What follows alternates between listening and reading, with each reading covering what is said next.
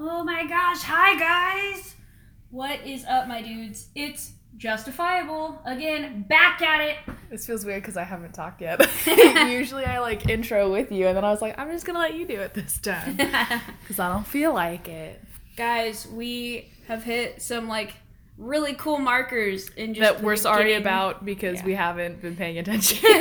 So it kind of happened not overnight, but over like a week or two, um, which we don't check that often.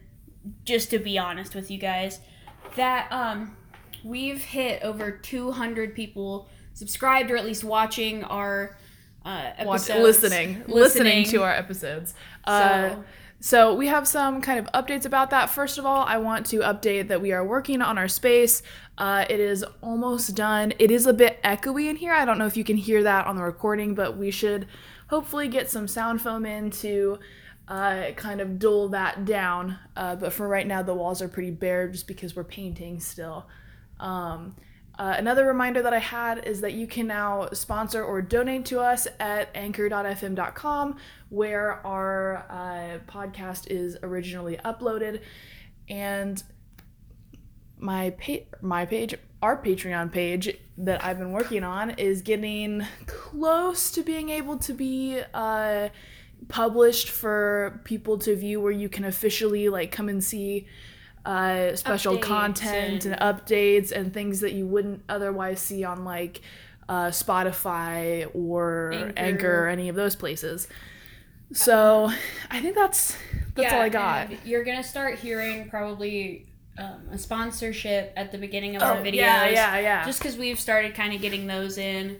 Um, so I'm sorry that you now have commercials you're forced to listen to, but it helps us out to continue doing what we're doing, even though we don't get paid in the first place. But now we do, so that'll be nice.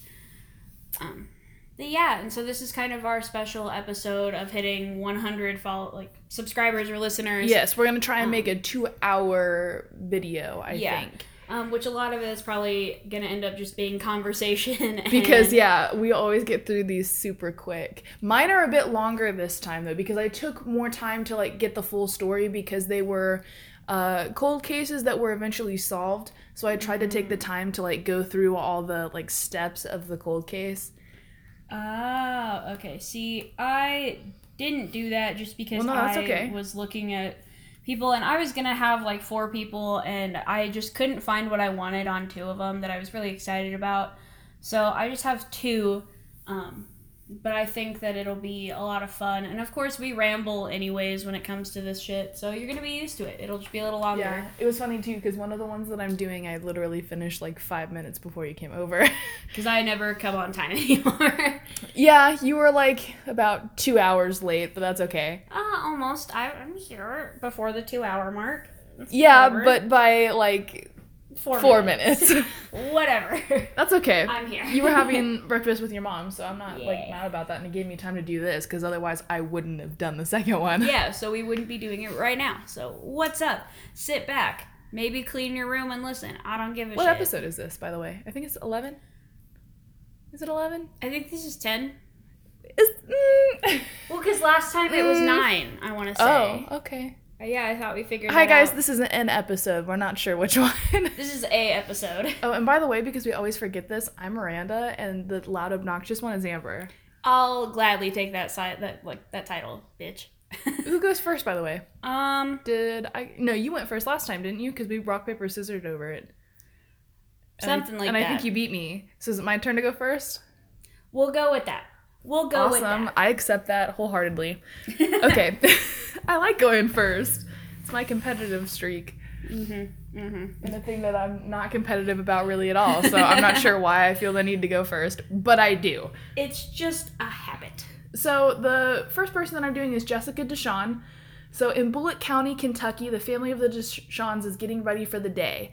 The mother and father get up the two younger brothers to drive them to school and check in on their still sleeping daughter in her room. They leave her there as she has a car to drive to school and doesn't need to get up as early. By the way, uh, stop me with any like comments or questions or I'll thoughts that you have. in, I Yep. promise. Um, By the way, their last name sounds like the dog, like the Dishon or whatever. yeah. It sounds like a dog. It's a dog or family. Dijon mustard. That too. They 'Cause I are think mustard. It's, I think it's spelled. That's not spelled the same way. It's Never not. mind. It's D I S H O N. Dijon. Yeah. Uh, so when Edna, the mother, got home at around 1 p.m., she noticed that Jessica's car was still parked in the driveway, but when she checked the house, Jessica wasn't home. Uh, inside of the car were Jessica's purse, phone, and a single shoe. On the phone were the numbers 91, and Jessica was missing. I like that for one, the car isn't open. There's just a single shoe, as well as she couldn't press the last one. Like I'm right now not seeing a struggle. I'm just imagining there's like a shoe in the passenger seat, like the phone on the dash. Like for me, I'm like, how did you lose your shoe? First of all, I will also say so this is a, uh, you can actually watch this episode. This is a Cold Case Files episode. Uh, I think it's on, I know it's on, uh, Sling. Sling, but I think it's also on Netflix. I could be wrong about that though. Uh, no, I think there's a cold case is something on Netflix. But it's not I don't think it's the same thing. I think on Netflix there's cold cases and on Sling there's cold case files which are different. They have different hosts and different Yeah, there. things. There's similar things on Netflix. I know because I've watched some. yeah, yeah. Not the same.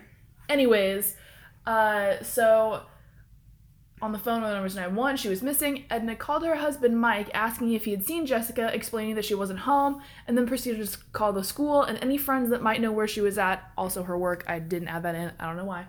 Well, my question is, if you didn't show up to school, doesn't the school call your parents and be like, This was in like 2002. "Yeah, they still called your parents." I don't know. And she's 16. They didn't care, I guess. I don't know. school didn't take attendance. This was also kind of in the middle of nowhere, kind of. Oh, okay. So they probably didn't yeah. call parents. Yeah, it was a very small town. Oh yeah, schools like that usually don't call parents. It's parents. in Kentucky, okay? Yeah, sorry. no offense against Kentucky. I've been there. Um, so Jessica hadn't even gone to school that day. The parents went to the police station to report her missing. The response wasn't great. The police said that she was probably a runaway, and her father said she wasn't a runaway with one shoe on and one shoe off. Right, and with nine one, eh, The police told the parents to go home and wait for their daughter to show up, and that if she didn't come by the next day, to return to the police station. okay, she could already be dead in twenty four Yes. hours. Like Well, missing people usually have forty eight hours to be dead. Well, it's also said that in the cases, the first 24 hours is the most important time like time to try and find them. That's the more. That's the most likely you're going to find anybody is in the and they were like, 24 "Nah, hours. she's a runaway, even if there is 911 and like stuff missing in her car and weird stuff going and on." like, if I run away and I am only wearing one shoe, I'm running away from or something, not just running away for fun. Yeah. Um, every time we talk now, I just like lose my place. Do you like know what kind of shoe it was? Like, was it a flip flop? It was kind of I've so in sneaker. in the uh show they like show you a picture of the car and the contents. It was like a Converse type shoe. Oh, that shit's hard to get off. Damn, that was a struggle then. 'cause Yeah. Converse are a pain in the ass. So they went back home and tried to move on with their day. The little brother Chris went outside to feed the dogs and came in not too long after, saying that he thought he heard Jessica's voice. Mike got his gun and went out into the trees just as his brother Stanley was pulling up in the drive. The two men went out looking for Jessica where they found Bucky Brooks, a neighbor, burning a bunch of clothes in the woods. They asked if they could look around the property for Jessica, but Brooks to- told them to get off his property. He killed her. He So killed her. uh, Chris also said that he heard Jessica yelling for help.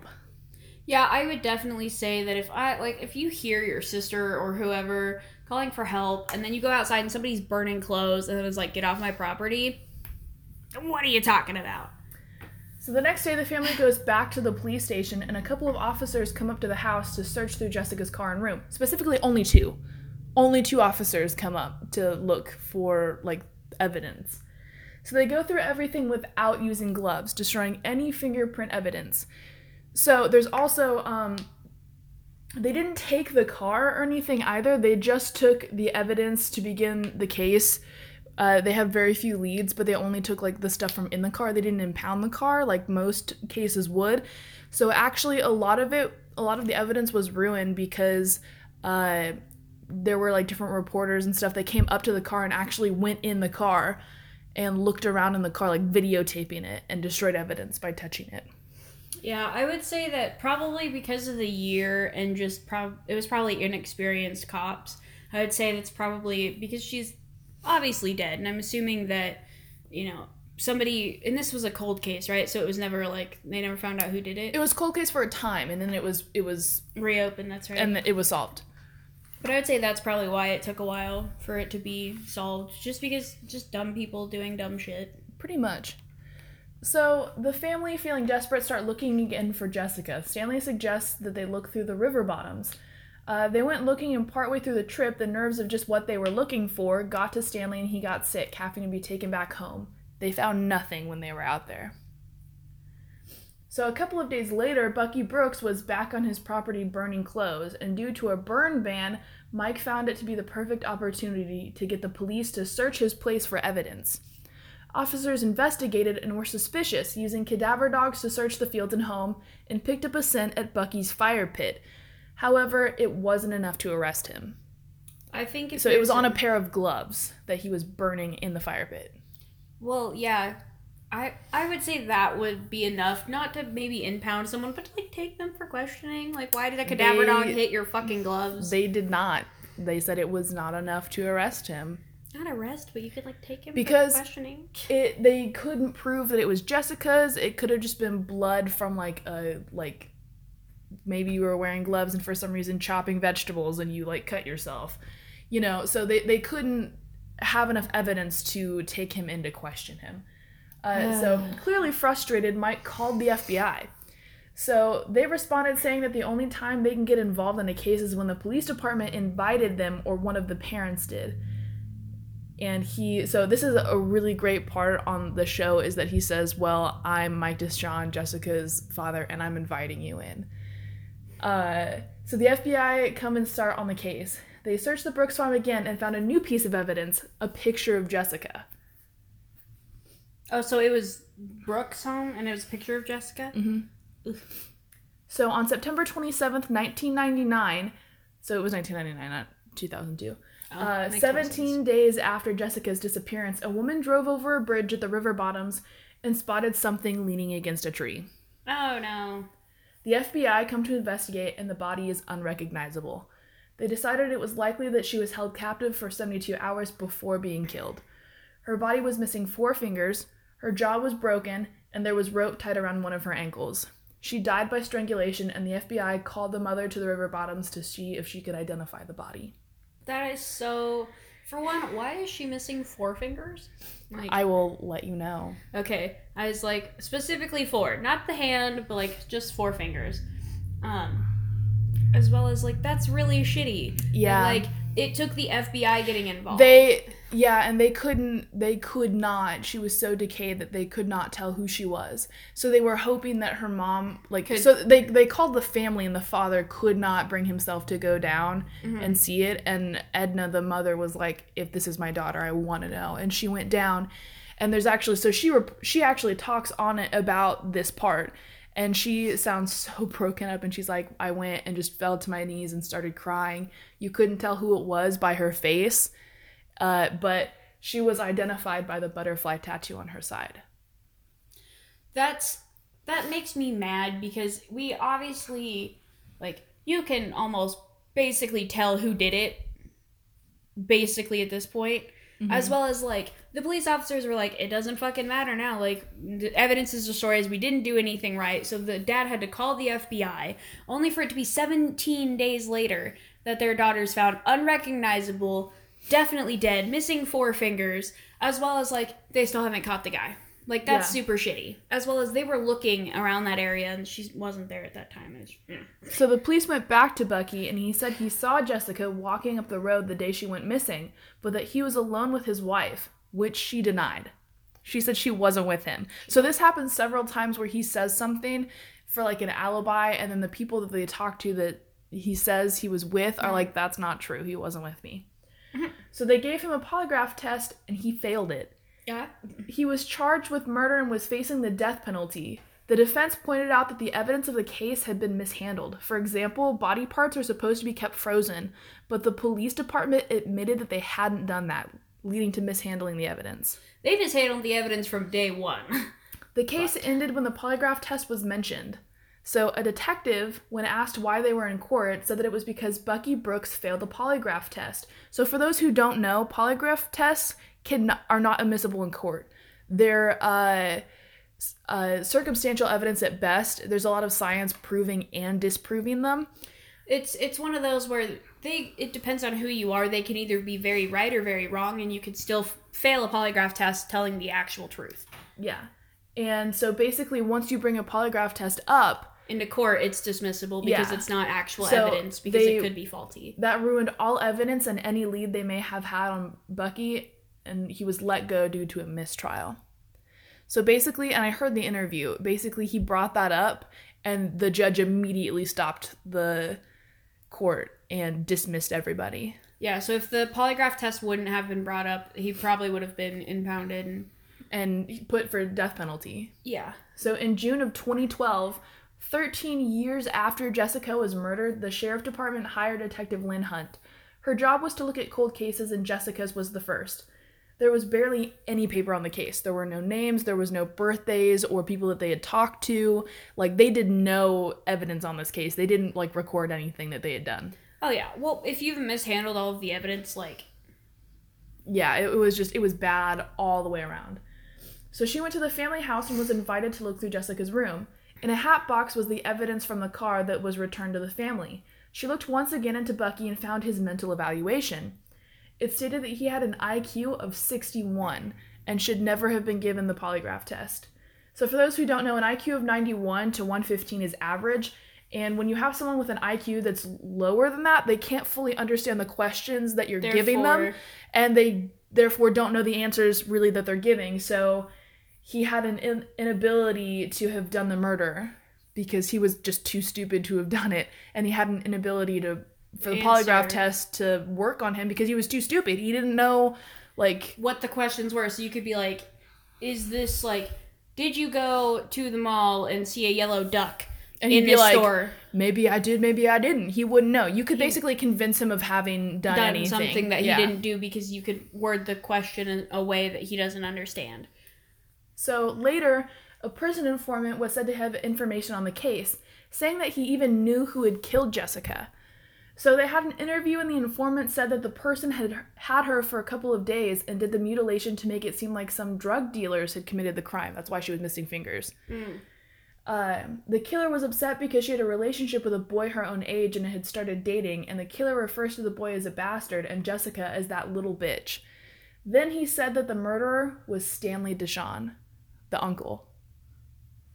Damn. Stanley tortured Jessica in a barn near where she was found, and at one point, back when the family was searching for her body, when they went out searching and he got sick, they, he got physically ill because they were close to the body when searching. They were 200 yards from it. Damn. Uh, and when he got sick, he then advised Mike to just quit looking. So, which of course, it doesn't when you don't think of him as the killer. You're like that makes Yeah, that makes sense. because he's like, you know, this is just gonna hurt you if you find her. Quit looking. Yeah. Like, let the police and the FBI do their job. yeah, because you don't want to find her like that. Yeah. So, uh, one of the best clues was that the informant told Hunt that some of Jessica's things, like the missing shoe, were buried under a fallen tree near the scene of the crime. So, Why does this guy know all of this? because uh, Stanley told him, Oh, okay. I was like, this they, guy they were suddenly they were in jail together. Oh, okay. Uh, so Hunt and Jessica's brother went back to the river bottoms and started to dig, but were forced to give up. So on the way back, the brother pointed out a barn, saying that Jessica used to go there and party because it was a local spot. They went to go investigate and found a piece of material that turns out to be a sheet that looks a lot like it belongs on Jessica's bed. The killer had taken Jessica right from her bedroom. And then left shit in her car. Uh, she had tried to escape using her car. Mm. Stanley had been abusing Jessica for years. He would come when everyone was gone and rape her. He came that morning and she told him that she had had enough and that she would tell her new boyfriend what was happening.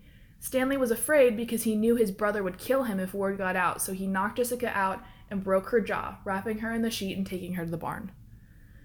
For three days, he tortured her and helped the family search for Jessica while he held her. Hunt told the family and Mike Oh, sorry. Hunt told the family, and Mike said that if he had done it, he wanted him to face the death penalty. Uh, yeah. To further the case, Hunt asked other female family members about Stanley and found three other people whom he had raped, one even fainting at the mention of his name. Stanley was charged with rape and murder of Jessica, but the other charges were dropped for the sake of minimizing trauma for the other victims. Yeah. He pled guilty for four counts of rape and one murder and was sentenced to 20 years in prison.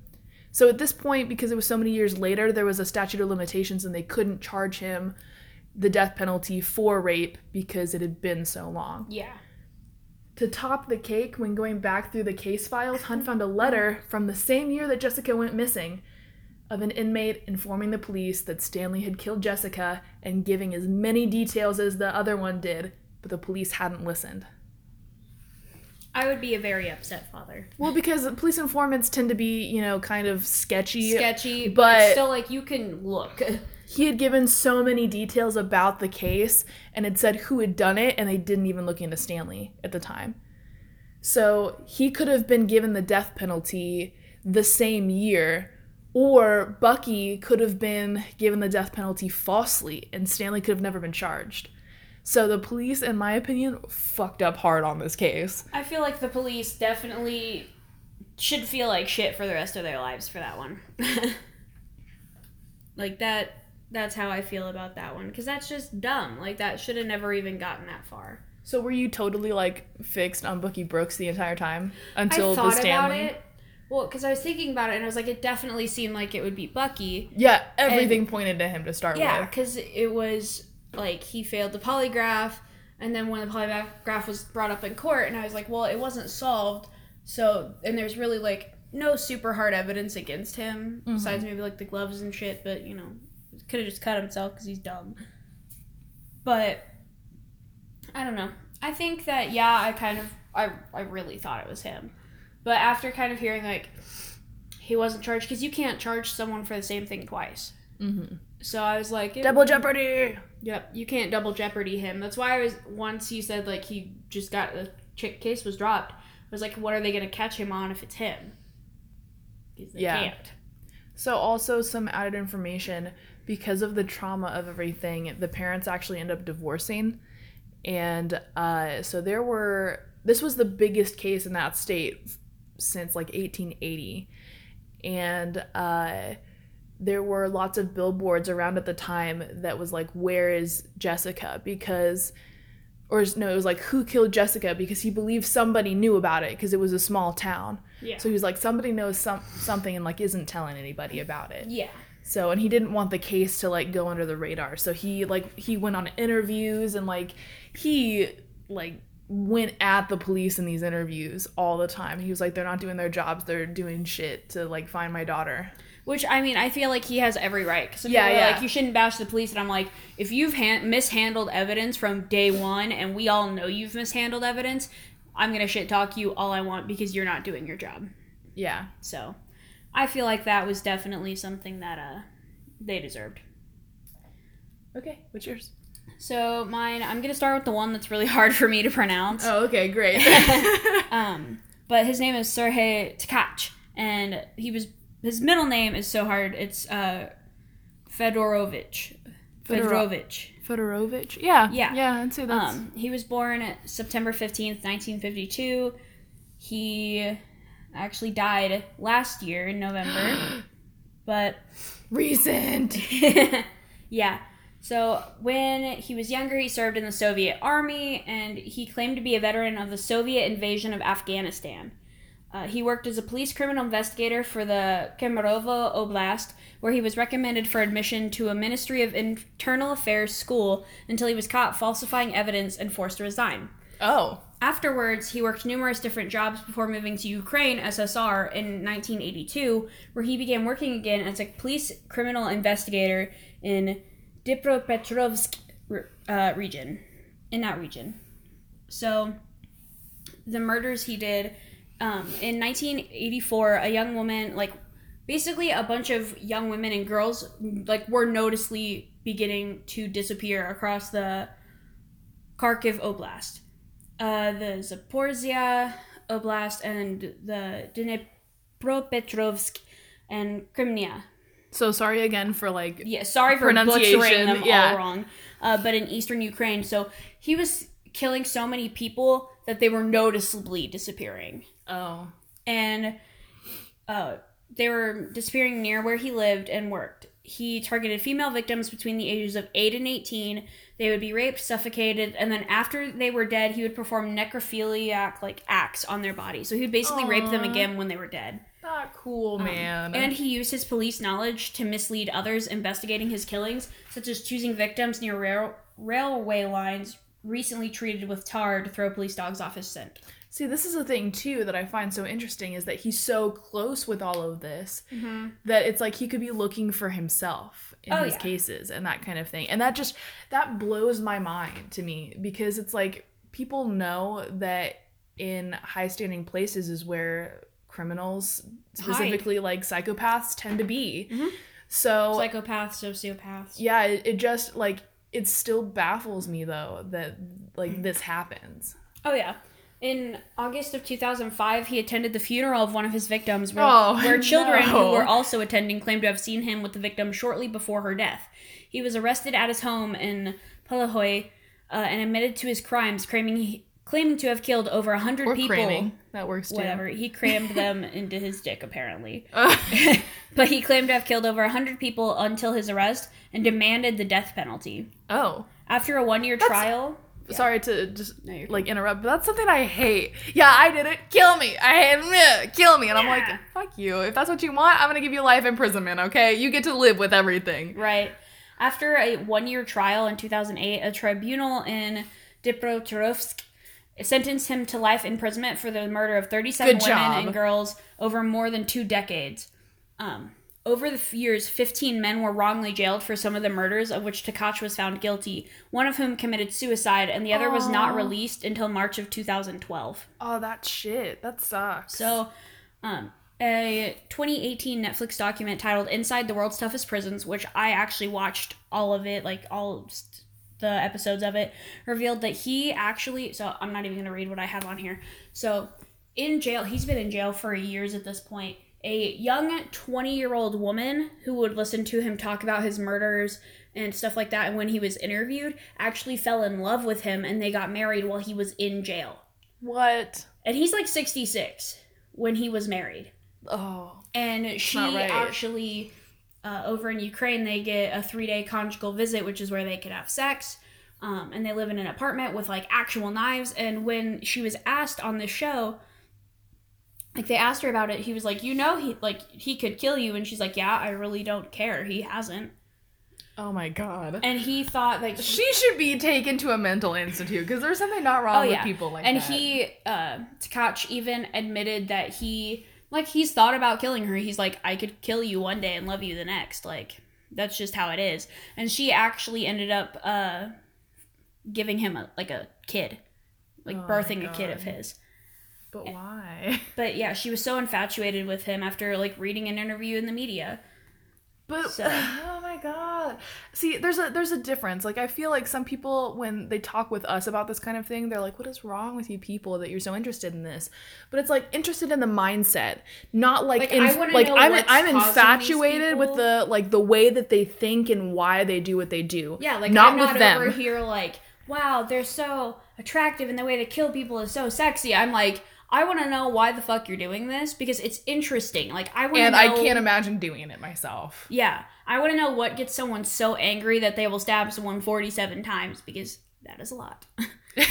because uh that's a lot. Uh, but he I love the way you say that. he died in prison number eight of uh, where he served his sentence on November 4th of 2008 at 7 p.m. local time. The cause of his death was heart failure, and he was buried uh, by the prison staff as none of his relatives like claimed the body. I would I don't blame them. I wouldn't either. Um, but yeah, he fathered a kid in prison, and he he had no remorse for what he did. I he don't had doubt even that, yeah. uh, he had told the host of Inside the World's Toughest Prisons that he's like, if I got out of here, I would do it again.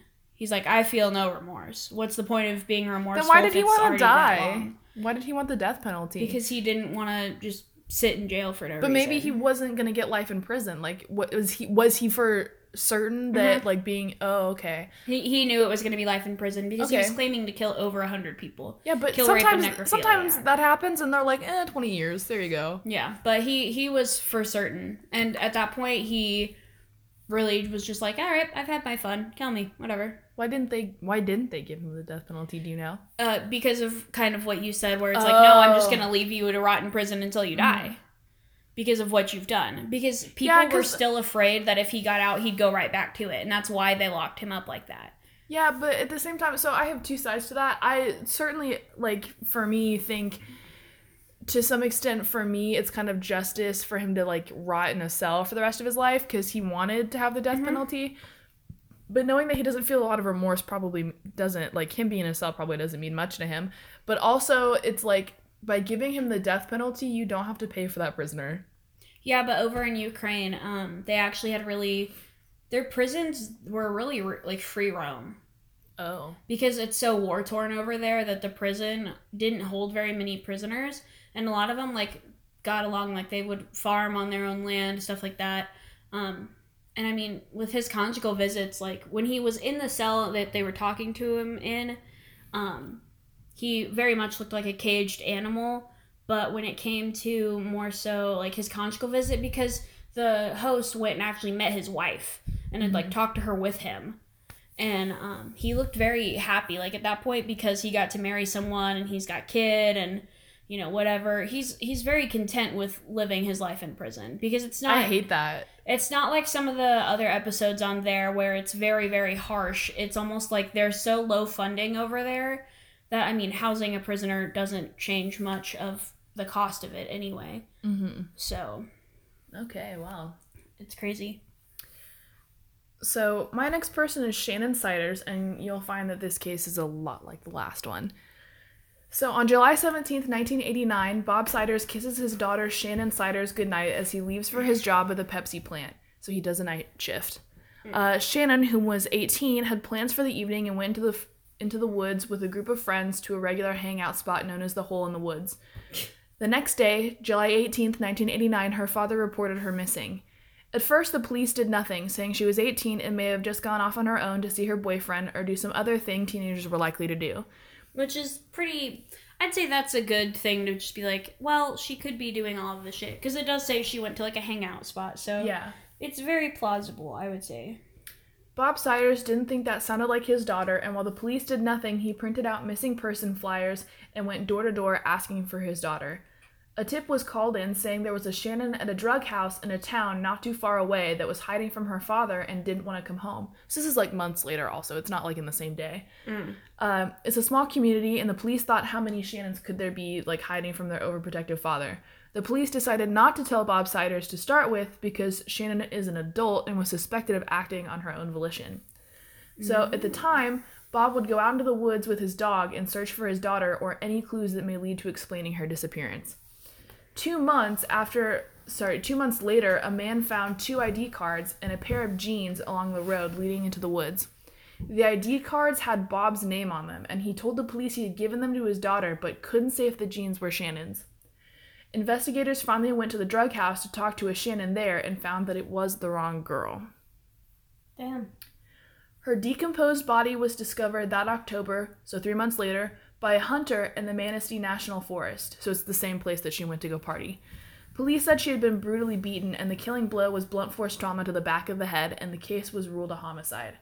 There was also evidence of rape, as her underwear were around her ankles and her shirt was pulled up above her chest, and there were signs of mutilation on different parts of her body. Hmm. One clue they did find was that her class ring was missing, and she never took it off, and it wasn't at home in her bedroom. oh So her father set up funeral arrangements and said he had a hard time picking the ones who would walk her casket out because he believed whoever killed her knew her.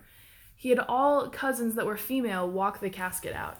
Some of the people and friends who knew her asked if they could write letters to Shannon and bury them with her. Because they were made out to Shannon, no one read them beforehand. I feel like the thing is, is even if it's like something like that, I feel like you still still should go through letters. Like if your kid obviously was killed, and people are like, "Can we like like write letters and bury them with her?" I'd be like, "Yeah, sure, read them." I would read them. Like I feel like that was really dumb. Yeah. that was extremely stupid on the dad's part. So, profilers in the case explained that the crime was most likely sexually motivated and had something to do with either drugs or alcohol. They also assessed that it was probably more than one person that did it and that they, too, were most likely teenagers. It was thought that one of the eight kids that were in the woods with her knew something and just wouldn't come forward or were too afraid to say anything. Well, The kids in the woods with her were Jenny Stevens, Norman and Billy Shields, Nick, uh, Ricky Gomez, John Evans, Clint Guthrie, and brothers Paul and Matt Jones. it's one of the. I feel like it's one of the two like brother pairs. Mhm. I feel like it's one of them. okay. I feel like it's one of the brother pairs. Not like any of the like couples. Because So- usually brothers tend to do shit like that together. All eight enough. people told the same story to the police. Ricky picked Shannon up at home at around 10 and they went to the hole in the woods and drank beer together. And then Shannon was taken home by Paul and Matt Jones. fucking called it. the brothers were questioned and told the police the exact route they took to take Shannon home and even said they saw someone in her house when they dropped her off at around 1 a.m. Police gave them a polygraph and it was determined that they were being truthful. When no one knew when no new leads came up, the case went cold for 22 years. Damn. Bob Siders kept looking all that time for his daughter's killer. I wonder if it's the Gomez kid. just Well- randomly, just Well, because the brothers took her home, but if they're like, oh, but there's Ricky's someone the one in that the picked her house. up. Yeah, Yeah, that's why I'm thinking, well, he picked her up, but they took her home and they said they saw someone in the house and they said they were being truthful on the polygraph. So I'm thinking it might have been the guy who picked her up. Mm-hmm. It's a brother pair or Gomez. That's all I'm saying. Amy was one person that also never stopped looking. She was working at the police station as a secretary when she was 15 at the time of the murder. Damn, I want to have that job. So she wasn't really a police officer, she was just like interning there. So during one of her shifts, she received a phone call. There was a male voice on the other end that seemed excited and was shouting into the phone. He said, I just killed Shannon Siders, and then hung up. It's Ricky. She told the detectives and they looked into the call, but nothing ever came of it. After that call, she never stopped looking for who might have made it. Did she not take the number? Let me write it down. Uh, I don't think that was a thing then, because it was from a phone booth. Oh, well, yeah, that wouldn't have helped. The police made a Facebook page for Shannon Siders to try and find evidence, and Amy became so involved in it that people thought she was running the page. Uh, there were numerous death threats and people threatening to find her and kill her. So, on the Facebook page, a girl named Stephanie reached out and said her own family might be responsible for the death of Shannon Siders. There was a lot of abuse and incest within the family, and Stephanie tells Amy that there's a house near a lake that has a creek running under it, and that Shannon was raped there by several people after being drugged. She was apparently kept there for a couple days before being taken in a van to the woods where they ran her over. Damn. So, nothing to do with the kids in the woods. This is a completely different family. So, Stephanie takes Amy to this house near the lake. When finding the house, Amy thought she must have found the place that Shannon was murdered. She called the detectives and they came to search the house, being told that Shannon was kept in the basement for several days. But nothing came up. There wasn't even a basement. Because there's a stream running under it. Under the house. Like you can literally in the so this is another cold case files thing that you can watch. Oh, is it one of those and where it's it's the, an it's a raised, raised house, where the there's a literal creek, creek running under it. Yeah. So there's no basement. This girl's crazy. She's telling shit. Telling lies. So police went to one other place. The last clue was the letters that were placed in the casket with Shannon's body. They hoped that whoever killed her, since they suspected that they the killers knew her, would have left a note saying that they had done it in her casket. Like, damn. They dug up the body and read the letters, but none had any clues. Nobody wrote anything in the okay, letters. cool. I was like, So I will say all the letters have were from her friends, so the people in the woods with her that were saying things like, you know, how much they missed her and all the happy memories they had with her and how sad they were that she was gone. I still think it's one of the brother pairs or Gomez. Okay. Um I won't give up. oh stop that computer. They did, however, find hair in her left hand. They tested the hair and it was her own. She most likely tore out her own hair when trying to escape or sobbing while being raped. So the detectives did more rounds, talking to more than 400 people. This leads them to Julia Littich, a friend of Shannon's. Julia and Shannon had plans on the night that Shannon went missing. They were going to get together a little after 10, and because she lived so close, she walked to Shannon's and knocked on the door. For several hours, every half hour, she knocked on the door, worried for her friend. She knocked from 10 p.m. to 3 a.m. and didn't see the Jones brothers at 1. Ah! I fucking called it! Next, they talked to Lindsay Bradley, the girlfriend of Paul Jones. She said that in Paul's ashtray there was a class ring. She confronted him thinking he was cheating on her, saying, You're asking me on a date when you have another girl's class ring? He responded with, Let's face it, she's probably dead. I was right. Who says that? Let's face it, she's probably I'm dead. I like as his girlfriend, I'd be like, What? Excuse me? she's dead? I'm confused. So Amy was told the, that a woman named Jenny knew something about the case. Jenny told Amy that she was D- with Dean Robinson that night. They weren't with the group in the woods, but they were driving around that same area. They came across the Jones brothers parked on the side of the road. Dean gets out of the car to talk with them. The brothers say they're looking for a girl, and Dean tells them he hasn't seen her. He drives off with his girlfriend, none the wiser. At that point, Shannon had actually been in the car and managed to escape and run for her life, the brothers giving chase. They got to her when another car pulled up. It was G- Dean and Jenny again, stopping because they thought someone needed help. Shannon was lying on the ground next to the car, and Dean gets out to try and help her. Paul Jones manages to kick Dean, and Matt comes after him with a hammer. Seeing no other option, Dean fled back to his car. So he actually tells his girlfriend because she's like, "What's happening?" He's like, uh, "They're." He tells her that she can't tell anybody, and that he that the brothers were gonna take the girl to the hospital, and so they don't tell anybody. I'll, I'll get to that actually. Yeah. Um, so the real story is that she went to the party in the woods and when asking for a ride back. The Jones brothers offered, but they didn't take her home. They took her to another place in the woods where she got out of the car and ran for her life. They caught her and took turns raping her. With all this evidence, the police were able to arrest the two brothers for the assault and murders of Shannon Sider. Uh, Matt Jones was convicted of first degree murder and sentenced to life without chance of parole. Paul Jones was convicted of second degree murder and sentenced to 30 to 75 years in prison. The couple that saw Shannon's murder never said anything because the girl was underage and the man wasn't, but they were together anyways. So it was illegal for them to be together. Mm. So they kept the secret to avoid being arrested and for fear that the Jones brothers would come after them next. I fucking called it. I was like, it's either Brothers or Gomez. So Still, who the heck says, let's face it, she's probably, Probably dead? dead. Like, I don't Mm. understand. I would be really suspicious. Like she's probably dead. I'd be like, why? Why would she be dead? Huh? Huh? Huh? why is that a thing? But I, I, as soon as there were two sets of brothers, I was like, it's got to be one of the sets, just because it's been actually like a historical thing that all throughout anybody that's been, uh, been in a group of people and there's usually brothers and she ends up getting raped and kidnapped. It is almost scientifically in a theory uh, proven that it is most likely going to be the brothers because brothers tend to act together, especially in um, more rural areas. Well, so I do remember in the beginning of this case, they kind of went against that because a lot of the friends, like the girls in the group that were in the woods, said that she never would have gotten in a car with them because she was afraid of them. Yeah, but when you need a ride home and you're you're out there, and if nobody else is offering, like, a, shit, what are you supposed to do? do? Call your overprotective dad? And be like, hey, by the way, I'm i know you're at work, but I'm drunk in the woods. I'm drunk in the woods with guys. Please come pick me up. I mean, most people nowadays are probably like, uh, yeah, you, I'll take that ass whooping. But I mean, like back then, no. And it's I don't know that I would. I, I think I'd call like a friend before that and be like, hey, by the way, can you just come pick me up? Because I'm afraid of my dad. well, yeah, same. But So, yeah, I would say that's, I I called it. I fucking called it. they were very similar, both of those. Uh, and They are both they're so very sad because he was uh, he was like I can't remember if his wife died or they divorced really early and he got custody of Shannon, but she was his only kid.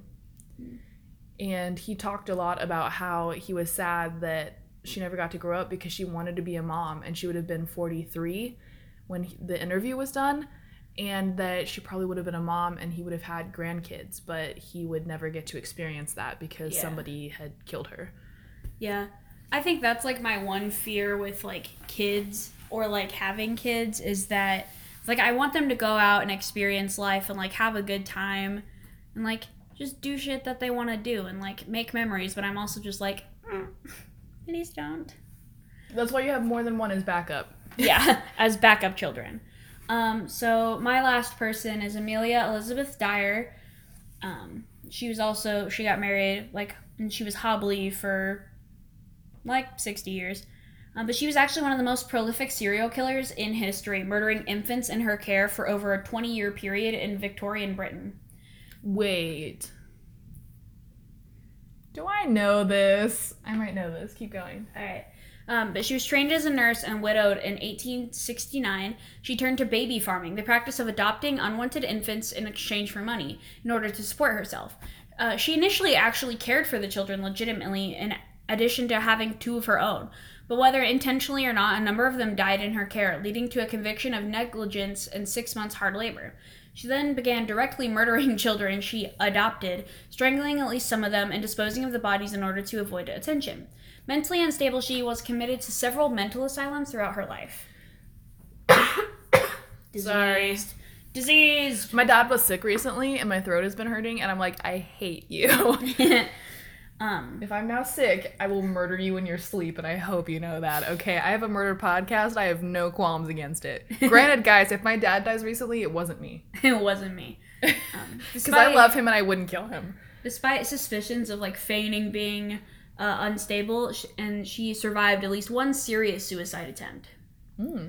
So she actually, her downfall came when she bagged the corpse of an infant was discovered in Thames, and the evidence leading to her. She was arrested on uh, April 4th, 1896, tried for the murder of infant Doris Marmon, and hanged on June 10th of 19, or 1896. At the time of her death, a handful of murders were attributed to her, but there is little doubt she was responsible for many more similar murders, possibly 400 or more. Wow, you pick. You always pick people that have like a high murder count. I I've actually noticed. didn't know she had a high murder count until You you unsuspectingly pick people with a high murder count. Yeah. Um, but she was dubbed the Ogress of Reading. She inspired a popular ballad, and her case led to stricter laws for adoption. Also, I don't know this case, so Sweet. Um, but she was actually born the youngest of five, with three brothers, Thomas, James, and William, and a sister Anne. And that's always why you're the youngest. You're neglected. No, not really. I'm the youngest, and I'm most definitely not neglected. You are like almost spoiled. Yeah, I'm the favorite. whatever, whatever. Um, but she w- lived in a small village of Pyle Marsh, just east of Bristol, now a part of Bristol's urban sprawl known as Pile Marsh, just spelt differently. the daughter of a master shoemaker, uh, Samuel Hobley and Sarah Hobley New Wow, you don't have to pay anything to have high heels. she learned to read and write and developed a love of literature and poetry. However, her childhood was marred by the mental illness of her mother, caused by typhus. Aw, Yeah. Amelia sucky. witnessed her mother's violent fits and was obliged to take care of her until she died. obliged. I say how I Obliged? want. Obliged. She was obliged to take care of her mother. I you said that word, and I was like, wait, what are you saying? Like, what are you trying to say? She felt the need to take care of her mother. Uh, and she died like raving in 1848. So she basically had a fit and then died. oh, great. Uh, researchers later commented that the effect this had on Dyer and also what it taught her about the symptoms exhibited by those who appear to lose their mind through illness. That's why a lot of people think she was faking being mentally unstable and why like her suicide attempts weren't actually real. Oh, Um, she had an elder sister, Sarah Ann, who died in 1841, age six, and a younger sister also named Sarah Ann, who died in 1845, aged a few months. Why would you double name your kids the same name who Oh. both died? why? Um, an elder cousin had an illegitimate daughter at the time who was later accepted as the daughter of the grandparents, Dyer's aunt and uncle William and Martha Hobley. After her mother's death, Amelia lived with an aunt in Bristol for a while before serving an apprenticeship with a corset maker. Her father died, uh, her brother inherited the shoe business, all of that. She married George Thomas. Little did he know. Little did he know. Um, they both actually lied on their uh, marriage certificate to reduce the age gap because she was 24 and he was 59. Oh, It was 11 years. He took nine. Or uh, he took 11 years from his age, and she added six years to her age on their marriage certificate. Oh. Um, but she was a nurse. She was a midwife. Um, yeah, she would starve like farmed out babies to save money, and even to like hasten deaths of these like small children. She would burn them. Oh my god. She would make them sick with a syrup like obt- containing opium. Oh, this is just not good. Uh, I have a story after this, by the way. that's okay. Um, but she would actually put them on so much medicine that they would be on a continued narcoticism, basically. Like, and then she would uh, take it away from them, so they would get the shakes and then die because they didn't have any food in their uh, System to try and like fight the yeah. to fight off, you know, anything, basically. But yeah, she was fucking crazy. She like, she yeah, she's fucking insane. Yeah. Wow. So the story that I wanted to tell was that uh so my dad's girlfriend Rebecca was in the military. She was a medic and uh so when we were in Mexico once, she got really drunk and she kind of told me some of the stories of like being in Afghanistan where she was stationed. And it just reminded me of it because I can't imagine how horrible the lives of those kids would be because like she had told me about how uh, like guilty she felt because she couldn't save a lot of kids in the war because there were a lot of kids that were like thrown in fires and that kind of thing that she had to euthanize because they weren't going to live but they were going to live like the next few days in a lot of pain. So she euthanized them to you know save them the pain. So yeah that's just horrible That's so sad. on another point, uh, something that I think you'll find very amusing. My dad, uh, like likes to watch Married at First Sight because he likes to watch the train wreck occur. and one of the couples, the guy was paired with a girl that wasn't his type, like visually, and she loved him, of course. And he kissed her and then told her that he was repulsed by her and felt dead inside. He used those exact words. He said the kiss repulsed him and he felt dead inside. And I was like, "Oh my god, why would you say so that to some He's 31 too and he told her he was dead inside. Kissing you makes me feel dead inside. If somebody ever tells anybody that, I would cry. I'd be like, "What the fuck?" what did I do? You could put it more eloquently than that. You don't have to like, tell me that you're dead inside. You can just say what, like, you know, this isn't working. Maybe we should be, you know, just friends. friends or not even friends like i just don't want to be with you there's a difference between that and like kissing you is repulsive and i'm dead inside Yeah. like You make me hate my life within seconds. oh god that I want to start the questions because we're only an hour in, so we have a full hour of whatever else. oh god sorry if we ever repeat questions like in different videos on like youtube or anything like that it's hard to find juicy questions guys So, if you could spend one day in someone else's shoes, who would it be and why? if i could spend a day in someone else's shoes who would it be and why i would i would want to spend a day in the shoes of probably A psychopath? No.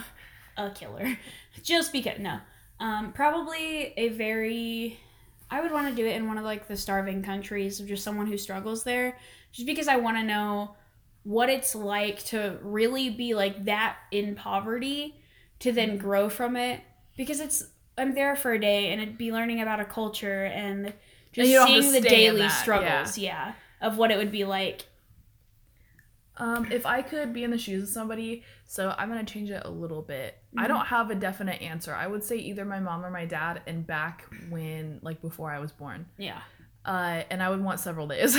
Simply because, so backstory, my parents divorced, and there's a lot of stuff that I don't know about it that I'm very curious about because they just don't tell me about it, and I want to know. so, you know, to better understand their decisions and how they feel about things. So, I would want to like pick either one of them and like spend just months or years in like watching their lives. Yeah. I think part of me wants to like spend a day almost in your shoes just to see what like you go through when you're like making art or like your kind Oh. of thought process when doing things or how you see some people and how you see like the certain like way of life versus how I see it. Yeah. I think that would be definitely That would be interesting. Yeah. Yeah.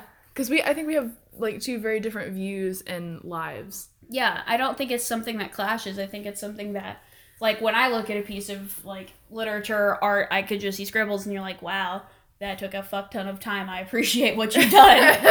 like, I appreciate the effort that you took to do this. yeah, I think it'd be cool to see like kind of the different uh, way that you see life and Oh. versus how I see it. Well, I'm honored that you would say that. Thank you. Okay, your turn. um, what's a job you would be terrible at? I've already experienced this. Um, customer service. So, and the reason behind it isn't because I'm bad with people. It's because I'm bad with working in a place where nobody wants to work. Uh, so, and that seems to be a lot of customer service jobs. So, and it's also, I don't like a routine in my job. I like a routine in the fact of like I wake up and I do this first thing and that's how I get my morning started. I want my job to be diverse because I get bored too easily. Yeah. So, in a job that's customer service where I go to like a store or a restaurant and I do basically the same thing every day with people that don't want to be there, kills my soul. Yeah, I would say it's almost the same thing here. It's not even that I'm terrible at it. I would just hate my life and therefore then be terrible at it because I wouldn't put effort into what I was doing. I think if it was hating my life, it would be customer service. Still, just be, I've worked in customer service and I've worked in customer service for years, but the one thing I really hate about it is that people don't appreciate what you're doing and why you're there. Oh my god, I agree. And so people are always like, there's always jokes like, oh, well, I came I here for food and not your attitude or anything like that. But it's like, okay, but I'm still working here. And if I, if nobody worked at McDonald's, well, you know what? Fuck you. You're not getting your stupid ass nuggets. So appreciate that I'm here for you. so adding on to that, uh, I used to work at Village Inn, and a woman came in one time. So I'm very much in the like uh, thought view that you know they don't have to serve you. You are going somewhere for food that you don't have to make. And they are like making sure that you have a good time, kind of like not having to work for it. Yeah.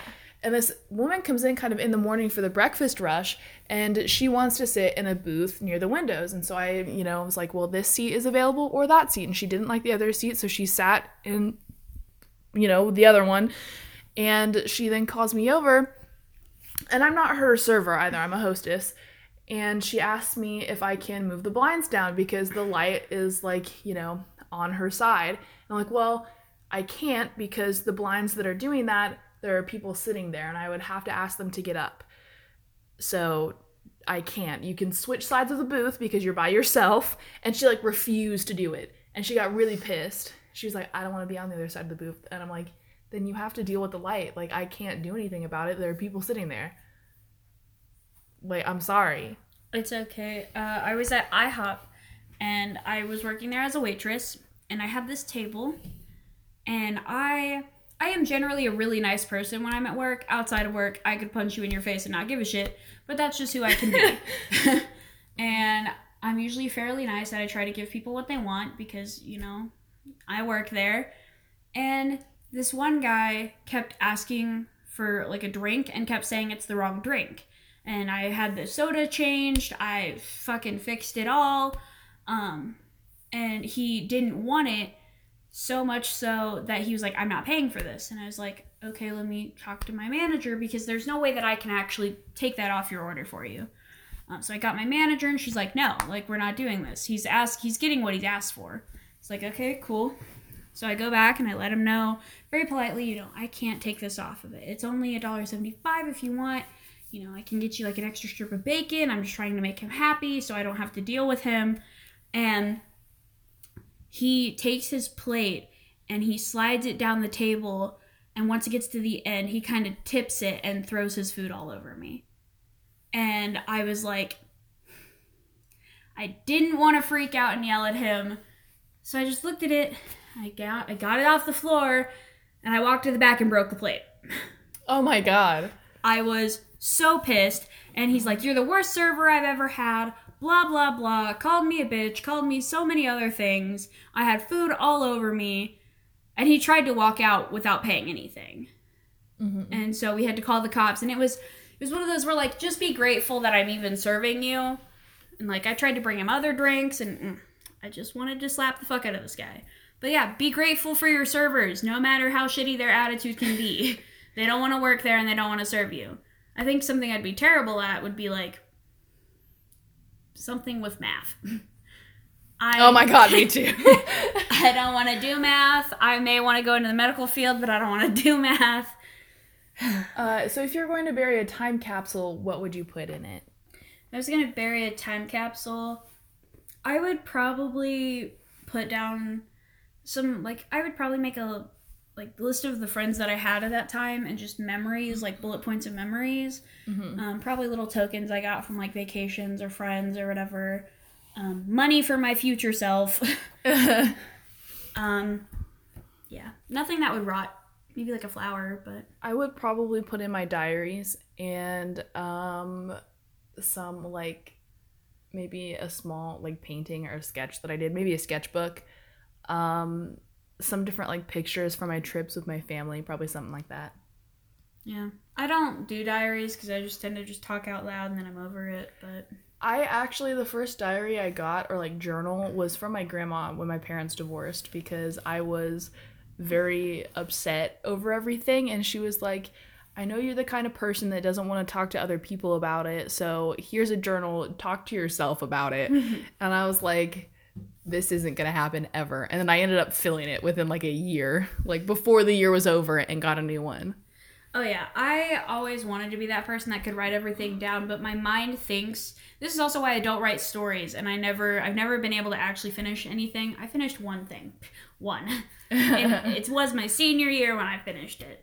But um it's just I my mind goes faster than my hands or my typing or anything or my mouth can. So I'm like do I'm writing a whole story in my head or like writing what I want in my head and it sounds really good and then it's on paper and I'm like what what what is this I hate everything about it. yeah that's why i don't write anything i can't draw i would do that but i can't so I don't draw out my feelings per se, but okay. well i can't like i can't I know some people that do though, I guess. Yeah. Like I don't know them, but I know that people do that. Yeah. That's what I meant to say. i don't know i don't have a good outlet for my feelings so i just talk about them Well, I mean that's good, I guess. You probably should talk to other people about your feelings simply c- because you get feedback, and that's probably better than just like stewing and talking to yourself about them. not even lie, i just talk to myself and i'm like okay nobody else knows about that i'm like my blank gets to know they know that brenda's a bitch okay oh god um, what is the most annoying habit that other people have There's too many. um, manners. Manners is always a thing for me. Manners and respect. Uh, and I don't like. It's kind of hypocritical of me because I know that like other families and where you grow up depends upon like your manners and the things that you grow up to expect.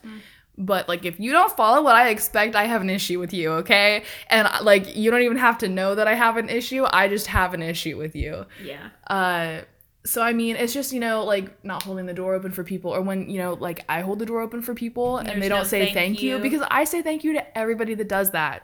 Because like even my own parents and like siblings, I'm like oh thank you, even though sometimes I hate it. but you know it's just like it bothers me because you're just like avoiding human interaction that way. I think yeah and being mean about it. Yeah, I would say most annoying habit would have to be manners like that, as well as I just think I really hate when people open shit and don't close it. Like, if you open my goddamn door, close my goddamn door. if you're gonna open the fucking cereal, close the fucking cereal. Oh my goodness. Like- I feel like my best answer for pet peeves are like they have to be specific about somebody because they're different for everybody. What is my pet peeve that I have that you hate? you can tell me it's not gonna affect whether I do it or not. Yeah, I know it won't, and that bothers me too. That's another pet peeve of mine about you. Uh, again, probably the the manners and respect thing, and it's just because we grow up in different households, and I understand that. Yeah. because I understand that there are different things when I come to your house that you don't care if I do, or you kind of expect me to just do them because it's Yeah. not. I don't have like to ask I first. first. Met your grandparents. Yes. And when you come over, because I don't do those things and I always ask you about them, for Mm-hmm. some reason in my mind, I'm like, well, then she knows that when she comes over, she can't just do what I That's why can like, do here. I don't go through like your But like when we first met, Oh, you did. And I like the first thing I, I thought was like, what the fuck are you doing? Okay, you're not allowed to do this. Oh yeah. No, for me at my house, It doesn't bother me so much now, but it, it definitely sometimes when I'm in a bad mood, I'm just like, what are you doing? yeah. I feel it can get that that way. I don't know. I think when we first met, I definitely your grandparents hated me. Oh god, that was bad. But then again, it's just definitely the way we grew up. yeah, it's very different. And Mm-hmm. I've kind of learned that that's, you know, when I first met you, I didn't really understand that. And so Yeah. it, what you did really bothered me. Oh yeah. But now I'm I've kind of gotten over it because I'm like, eh, we grew up differently. It doesn't really Yeah. matter. and we've had conversations like this where we just are like, yeah, this is what your life is, and this is And, what my life, yeah. and now we see like the very different.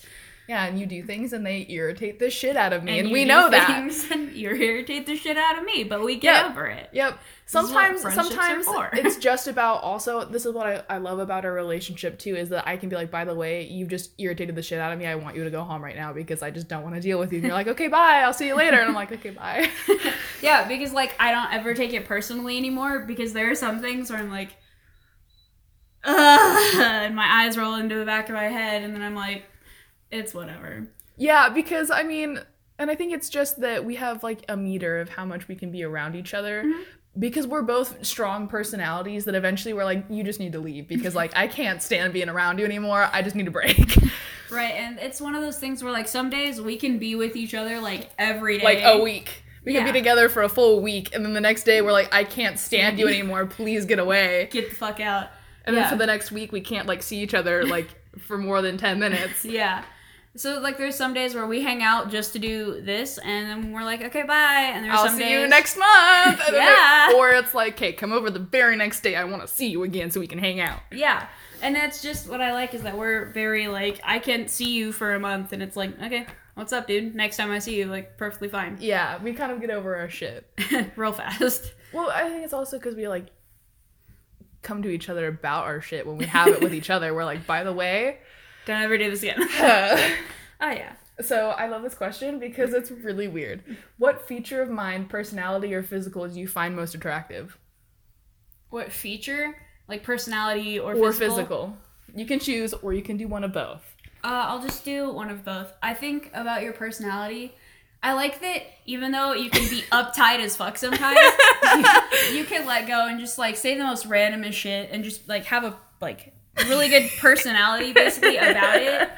Um, I just love that you describe, even though you can be uptight as fuck. Thank you. you're welcome. It's like I know that about me, but thanks. Um, and I'd say physically, I think you have really pretty eyes. I think they're a very pretty color. Thank you. So I think everybody else thinks that too about me, and that's what I love.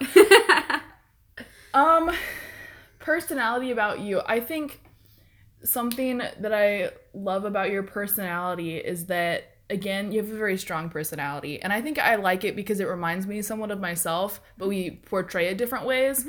Uh, is that you don't really care what other people think or say. Like you care, but not in a way that a lot of other people care. And I appreciate that because I'm real tired of other people. so there's that. and then a physical. Nothing. No. nothing. Ugly. you are ugly as fuck. Goodbye. um, I really like your smile. Thanks. You're welcome. I feel too weird saying it though. That's okay. Pick another question. Uh, what skill would you like to master? Oh, anything? Like, I just want to master something, okay? um, honestly, so there's a double side. Part of me wants to say math because it's such a struggle, and the other part of me wants to say like writing or art, something that I'm really into. But again, math because like That's a whole it's so hard for me. Like you can say it like literally, unless it's simple, I don't understand it, and I'm not sure why. I'm not sure why it's so hard for me, but it just is, and it it makes my life horrible because everybody's like, if you don't know math, you're an idiot. Even though everybody in school has issues with math, other than those few that we all want to punch and kill. That got like a 36 on their ACT first fucking try. Like, screw you guys, okay? No, I would say I would want to master a language Oh, well, yeah. just because I feel like for math, I was good at math when I was little and I just give the fuck up now. What the? I was too. I was good until it hit like geometry. yeah, and then basically every like every teacher was like, "Wow, you fucking suck at math," and I'm like, "I used to be good. Thank you very much." I used to do Your words don't help me. right. That was basically entire life. Yeah, I was good at long division, and then we just like we stopped having to do it that way and could just do calculator, and then it would come up on the test like years later when we have to do long division. I'm like, I don't even remember how to do this. What are you taught And they're like, you should know this by now. I'm like, for five years since then, I have not needed to use that. I've used a calculator. Why do you think this of me? Oh yeah, and I feel like there's two different types of people. There are the people that are good at like math and science, and they can't write for shit. There are those people that are really good at like writing and art and shit like that, and just Math and science, not their thing, and that is me. me. it's your turn, I think. no, I just asked what skill you'd like to master. Oh yeah, yeah. Uh, what's the strangest place you've ever gone to the bathroom? in the woods by a cave. Oh, okay. because we were we were going to this thing really late at night where you're supposed to like there was a cave way back when. Hmm and It's not there now. i don't know. I haven't been. It was just way back when. way back when i was little. And it was really muddy and that was the whole point is i think like so the school just did a cave night and we all went to the cave just whoever wanted to show up. And i remember i tried to do the pop and squat and it didn't go very well. So it was just all over me and i was like fuck it mud! So i was like if i smell weird it's the mud don't question me But. I'm pretty sure I saw like six other kids do the same thing, so I was like. By the way, my dog is shit at waiting outside the door, so he's been shut out of our space, so he's just kind of He's usually shut out of the space. yeah. Uh, so the weirdest place I've ever gone to the bathroom, um, it was in Utah when I was little. I went on a hike with my family, so that was like my dad, my sister, my dad's sister, and her wife. So my aunts and their kid Emily. And Emily had to go to the bathroom, and Emily and I were very close. So we were miles from a bathroom. And so we were trying to, I think, like, dad and Barb took us, so my dad and my aunt, um, to like walk back while the other people went and like looked at stuff. And uh, so I didn't have to go, but I said I had to go because I wanted to go with Emily. And then like halfway through that trip, I had to fucking go. and so it was in the middle of like nowhere. There really weren't trees. It was desert and there were other people around and dad was like just go over to that log, like pull your pants down, go to the bathroom. And I was like, uh no. Not happening. But then we started walking more, and I was like, I can't hold it. And he's like, go to the freaking bathroom in the sand. And I'm like, no, it's mm, no. And Emily was like, I really gotta go too. And I was like, Emily, I need to go to the bathroom. I want to get back to the car. And we eventually just had to like sit down and take it. just do it because we were like, oh my god, we're gonna like shit and pee ourselves if we do not do this right now. This is how you also can see the difference of how we grew up. Is I was like, fuck it, I just gotta go to the bathroom, and you're like, my pride will not let me go. There were other people around. yeah, there were other people in a long ass line to the cave, and I just went by a tree and was like, I have to fucking pee. Yeah, but there were trees to at least somewhat block you. We were in the middle of a desert. There were like small bushes, cacti, and fallen weird dead trees, okay? There weren't like trees standing. So it was a bad time. I don't even remember if I really went to the bathroom or if I just like held that shit until we got back and it hurt. Oh gosh, if you had an unlimited funds to build a house that you would live in for the rest of your life, Oh my fucking what god. would the finished house be like? Amazing. Amazing. Um, so my finished house would be in the Smokies, in the mountains, um, with like 45 acres, like lots of land. I don't want to live near people. with a town that's like, you know, maybe an hour away. And it would have like a small like garden, vegetable garden, and like some farm animals so that I could kind of sustain myself. And the house itself would be like two stories at most, maybe three, like just one attic, like room. Um, Kind of like an art room with a window. Kind of, yeah. and it would just be very like rustic, I guess, like wood and uh, like wood floors, a lot, just a lot of wood, Mhm. a lot of wood, but some like more like metalish type, uh, like Decor. accessories. Yeah, um, I'd have a big kitchen, and I would have lots of pillows and lots of blankets. I would literally, if I could build it myself, I would make a floor that like went in and just make it like a pit of blankets in the living That way you room with a TV, and. I could just be like, "This is my home," and I would sleep there every night. Forget the bed in the master bedroom. I would sleep here. I would live here, and the, the bathroom would be fucking amazing because I love to be in the tub. So I would have a jet tub that was big enough for me to like lay in. Like if I drown, And a I pool. I drown happy. yeah, and a fucking pool. I'm having a pool. it better be an indoor. It will be. As like, cause cleaning leaves out of that shit is gonna be. Well, and it's also going to be really cold. So it'll be like a heated pool. that if I had unlimited funds, that's what that would be. I don't know the location of my house just because I haven't really figured out. I mean, with the job I want, it would have to be in the city. But if I couldn't, if if I didn't have to do that, um, I would want it kind of out in the woods. I don't want to live near people. I want it to be a good 30, 45 hour drive into town. Um, I want a really nice kitchen. Um, I want a really big living room. I want like a two story house. Um, I don't really care if it's wood or not. It doesn't really matter to me. I just want it very cozy and something where I probably won't have a garden just because at this point in my life I don't like vegetables. I would like probably also have a shed for hunting. uh, I would like to say that I would be a hunter, but just because of the way I've grown up, I you would expect me to be, but I just the people I had in my life, I wouldn't be a hunter. I would have knives and axe, axes and stuff, like I could defend myself, but I would mostly probably like buy my meat and whatever I Mhm. needed to cook. My thing is, I would probably live, choose to live off the land, and that's the only reason I would hunt. I don't condone hunting for sport.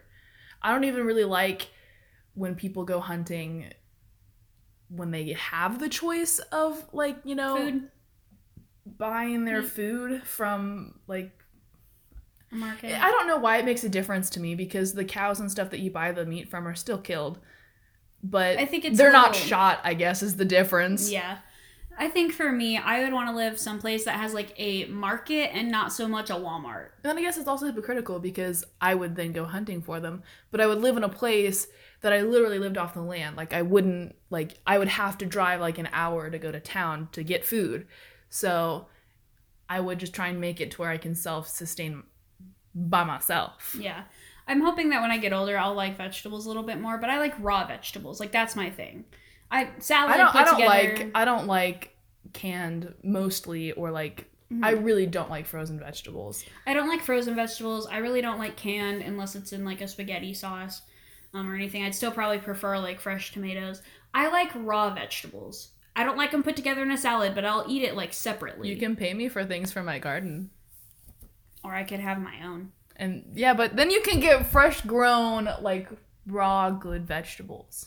Yeah, Because my cucumbers get like a foot or more. we could just live together. Yeah, that's a thing too. But like maybe like house big enough that I don't have to see you sometimes. oh boy, I'll the other the the, the hunting the hunting shed will also be like a miniature home, so that when I need to leave, I'll just go there we'll have two houses that are decent. on the same land. yeah, on the same land. It's like a five we- we minute can come drive see to each each other's other. house, and we can have dinner together. But some days it's good to have alone time. Because basically, the house you want is kind of like the house I want. Because I don't want to, but be not in the place that you want it. I've never been to the Smokies, so I might want it in the Smokies. Yeah, but if I want to be an hour from town, you're gonna have to have an hour drive commute to work every day to get there and back. yeah, and that's like you know a long long shift to have to have That's actually not bad because driving to work, I mean, yeah, I have to wake up early, but I already wake up early enough now in my Mhm. everyday life that I have. And then it's just the hour drive back, which you can hit cruise control for a little bit. which you don't I You- do! I've been working on it! your hour drive would be five minutes because you would just be speeding a hundred down the road My hour drive would be 45 minutes because speed limits don't matter when I'm me. they do fucking matter okay oh, i'm not sure how you haven't been arrested I've got pulled over, but I've never got a ticket. Thank you. So, do you have any strange or unique phobias? Um, I don't think any like strange or unique. I really don't know. The phobia just kind of pops up when I when I get near it, I guess. I think for me, my one of my biggest phobias is to like throw up and then choke. Oh? Because I've actually had that happen where I had eaten rice, and you know you get that drainage in your stomach, so it makes you throw up even because you have nothing in there. It's Mhm. mucus. Um, and I had thrown up, and since I had eaten rice like the day before, it was still there, and rice came up and got stuck in my throat. So I was dry heaving and trying to throw up, so I couldn't breathe because it was just stuck here. I wasn't having to throw anything up, but I couldn't breathe, so I was choking on rice. Uh, That's really gross. Thank you for telling me this story. it's okay, but that's my phobia. Is I, I that is that that would have to be my phobia. That and falling from extreme heights and getting stuck nowhere. But that's a pretty pretty rational thing. I mean, I don't know that it's all that strange, but I'm 18 and I'm still afraid of the dark. I'm used to that by now. Like anytime you come over or I come over, the light it doesn't bother me at that point. Well, so but I have an actual reason for Well, it though. a lot is of- the thing too. Yeah. But some yeah, but it's different. So I have like night terrors and stuff. Yeah. So, but that's rare. So it's a better excuse than like what other people have. Okay. Yeah. I'd say you have like one of the better like excuses, I guess, for like being afraid of the dark. I think for me, I the only reason I never got afraid of the dark is just because I always just put the blanket over me anytime I was terrified or I'd wake up terrified and I was like, it's dark, you can't see me either way, bitch. Yeah, I would do that too. But then I'd be like, what can I see around me? Yeah, I I, like I feel just- more uncomfortable when I'm out in the open in the dark. Yeah. I would rather that's like for me, just one thing that I have is I don't like having my back to open areas. Like if I can sit by a wall or in a corner, Same, yeah.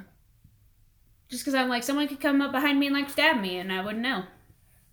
I'd have to be like looking in my spoon to see them, and I'm not okay with that. Looking in my spoon.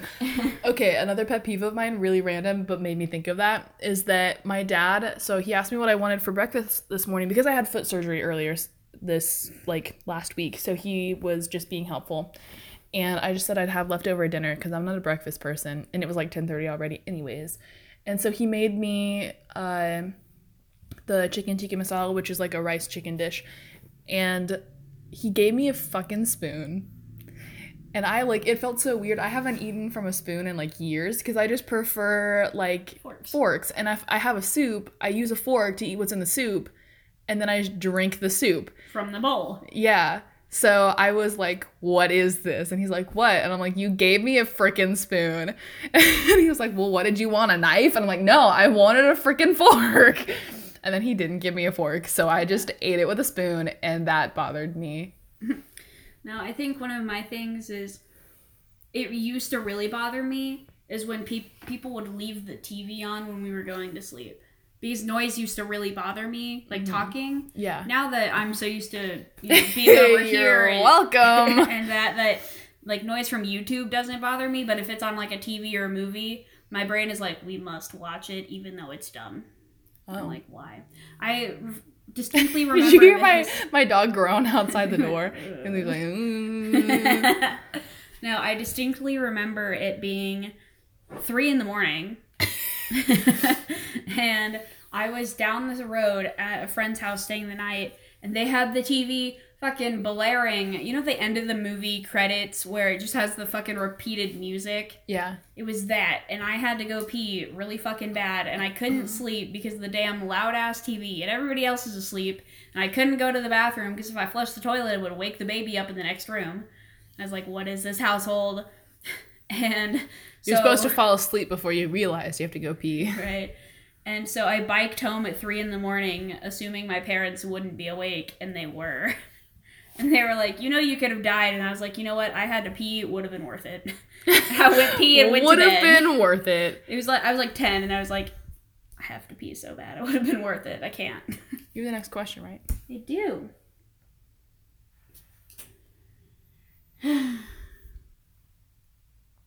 what do you consider to be like your best find? your best find being like an object or a song or a movie. Oh, I was like, I don't understand what you mean by that. Um, my best find a snake in my backyard named that my friend and I named Zez from when we were really little. It let us pick it up and pet it. That's my best find because it was like it has a good memory with it.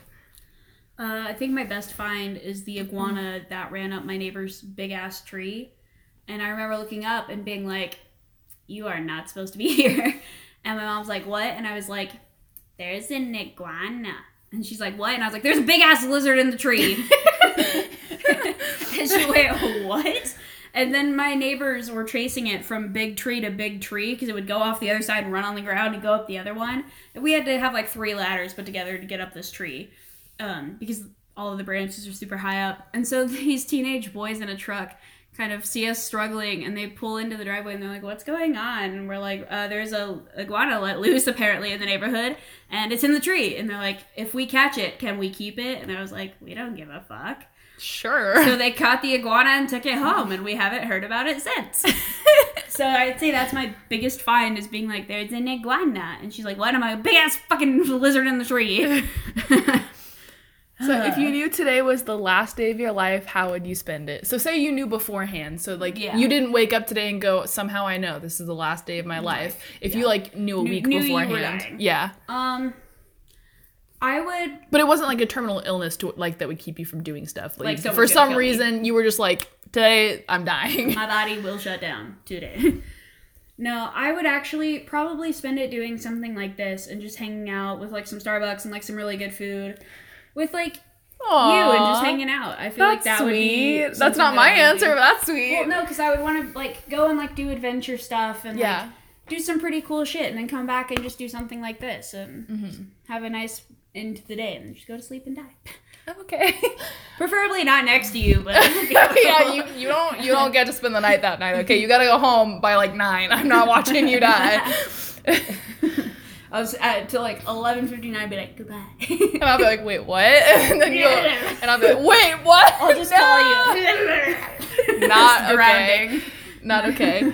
Um, so my parents and I haven't always had the greatest relationship, and my mom and I don't have a great relationship right now. So I probably would have spent like the couple of days beforehand writing notes to them so that I could like fully explain out like my feelings and stuff because I'm better at writing that than I am like saying it because I get sidetracked and I get emotional and they sidetrack me by saying things and I don't get to say what I want to say. And then at that point, it's like just So I'm upset. then the day of, I probably would have spent the day hanging out with them and then just like telling them in a, in a short term, like, you know, even though we had ups and downs and I've like really hated you and I, like I've been disappointed in you, uh, that despite that, I still like, I still love you guys yeah. and I would have definitely. oh, So for those who don't know, I have a I have several siblings, but my sister, that is my full sister that lives in this state with me, has a son, and he's like the light of my life. I love him,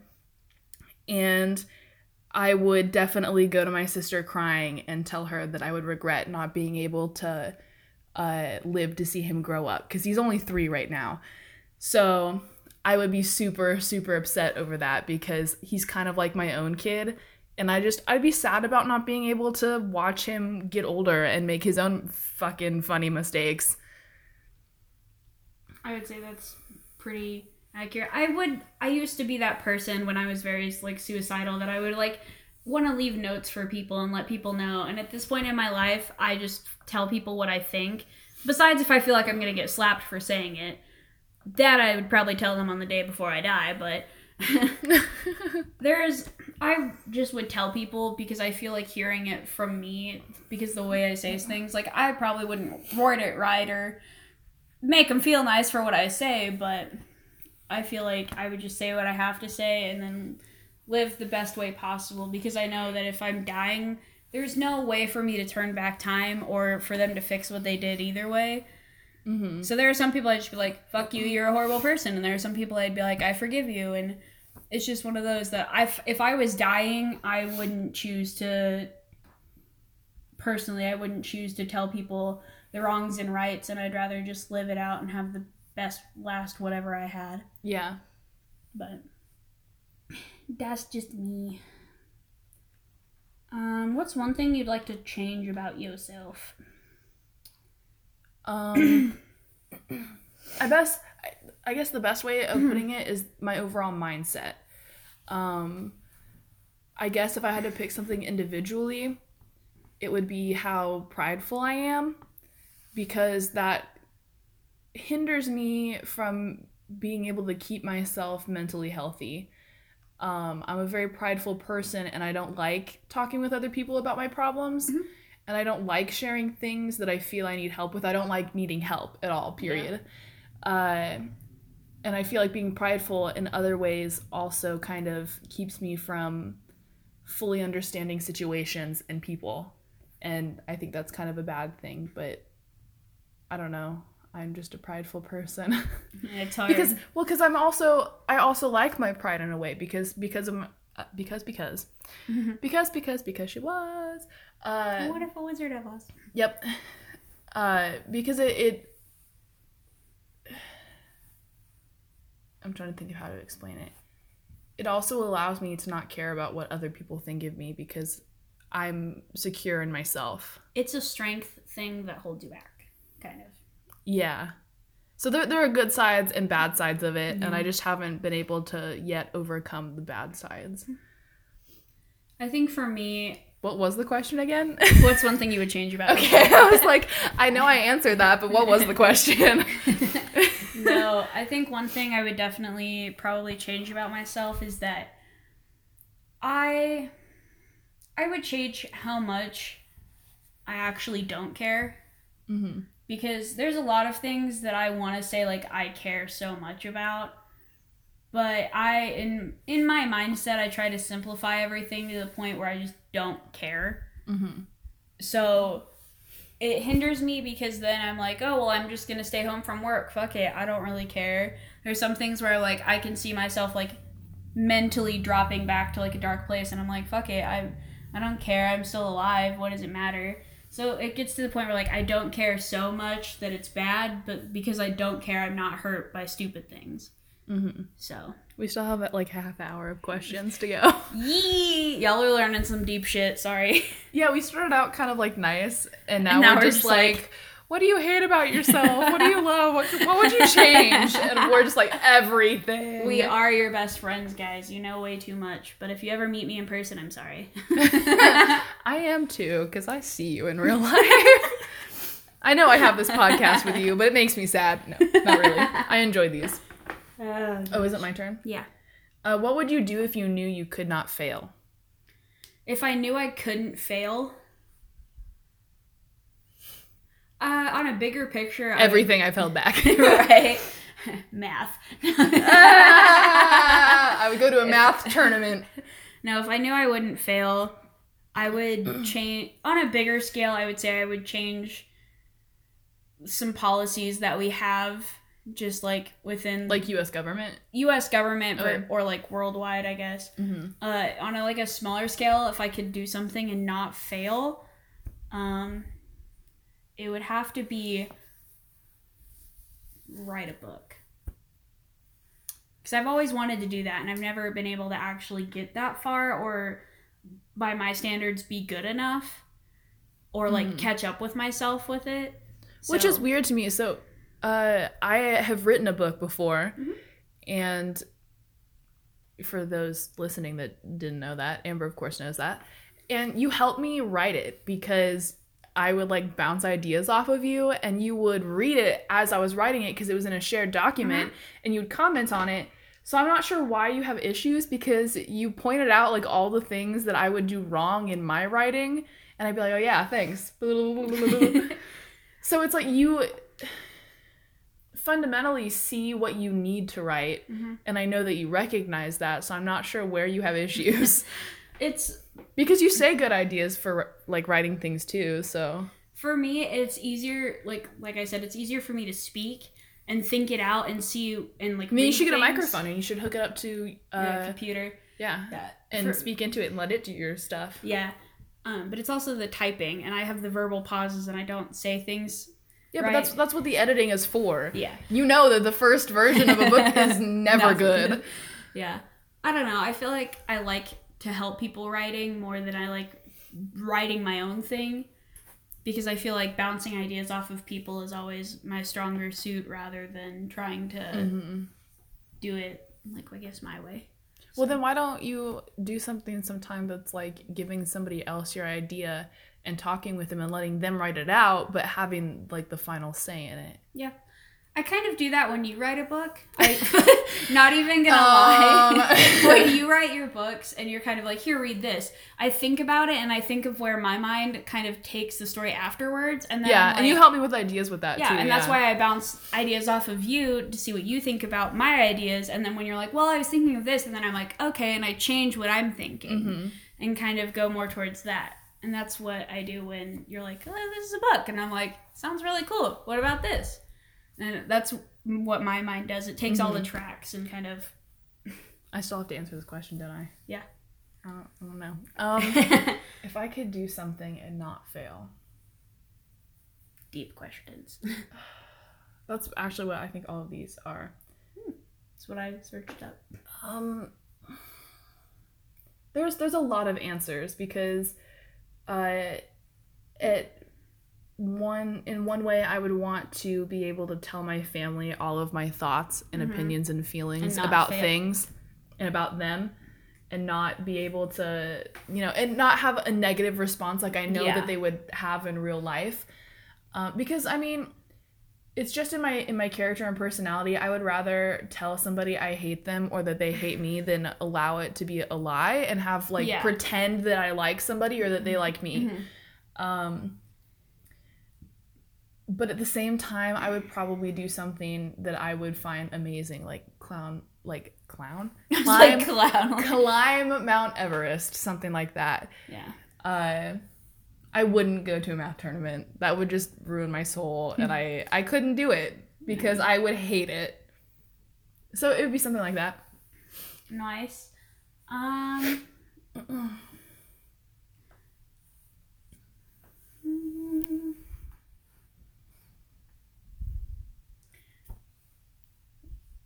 What kind of parent do you think you'll be? Oh shit. um, we've we've had a discussion like this somewhat. Um, I would like to say that just because of our generation and the way that we live now, that I'd be a very open and understanding, caring kind of parent. But I know at the same time, I am going to be an annoying parent because uh, I'm a lot like my dad. And I know that when I'm around my nephew and I'm like watching him, I parent a lot like the same way that my dad does.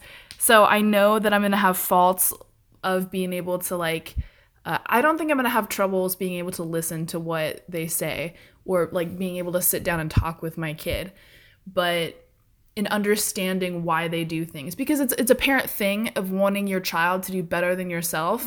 So it's hard to understand sometimes why they self sabotage, even though I've been a kid and I under like for me understand why I did things. It's hard to understand that in other people. So I think that's where I would lack. Yeah. I think me as a parent, And I think my first kid just gonna fucked up because I don't know what to do. yeah. I think for me as a parent, it. I want to be one of those parents where I would understand and be able to talk to my kid, but I know I'm going to be one of those parents where I'm like, why? Why do you do this? And I feel like That was her kicking the desk. I feel like I'll be an okay parent, but one of those where we'll definitely kind of like me and my mom, we'll have we'll have our moments where it's like I fucking hate you. Whether you're my kid or I'm your mom, I fucking hate you. Okay. And I think it'll be I both think, ways. I think a lot of parents and kids go through that though, at least, or like kid wise. I think a lot of kids at some point I in don't my know. life are like, I freaking hate you, mom and dad. Yeah, and I don't think it'll be because of something like I say or I'm embarrassing. I think it'll be generally one of those things where like one of us fucks up real bad, and we don't want to admit it or something like that. So something you- like that, or we fuck up so bad like emotionally to the other person that it's like I fucking hate you. I feel like I'll be one of those where like we'll have had our ups and downs, but I'll still get to see my grandchildren. so I'll say it like that. Did I answer that question? Yes. Yes, you were the first one too. I know, but we've asked so many questions Yeah. when I'm like, what's happening? Did I participate in this? We're just having conversation at this point. Who thinks you're beautiful when you wake up in the morning? You can count me. Ah, you're so I don't sweet. see you usually in the mornings, but you can count me in. uh, probably just you and my mom, since I don't really see anybody else when I wake up. So Um, I know that my dad does because he he loves me, and I know that like my siblings and my family do, and I know that my dog does because he's stupid. so you know, uh, I think for me it's the people that count think that I'm beautiful and who I am. Yeah, So even if I fuck up a lot, because I, I do, I'm a human being. It happens more than I want it to, but it happens. Mm-hmm. I'd say people around me, like the people who count, there are some days where they like see me and like see my actions. They're like, "Wow, you're a really good, like, beautiful person." And there are some days where they see me and they're like, "You're a monster. Why are you like this?" Because I mean, I make some decisions where they're like, "It doesn't matter who you are." You're like, "Why the fuck would you do this? What is your problem?" And Why? That's just that's just who I am. And so there are some days where some people see me as beautiful and they're like, "You are the ugliest person I've ever met." whether it's physically or as a personality, and that's just life. Mm-hmm. Mm,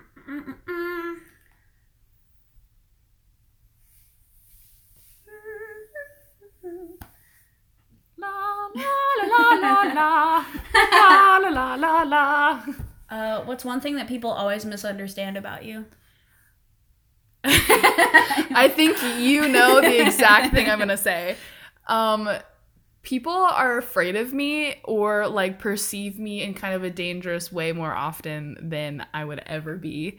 Um, my friend Grace, we're pretty close, and she told me like a couple uh, a year. It, it was last year.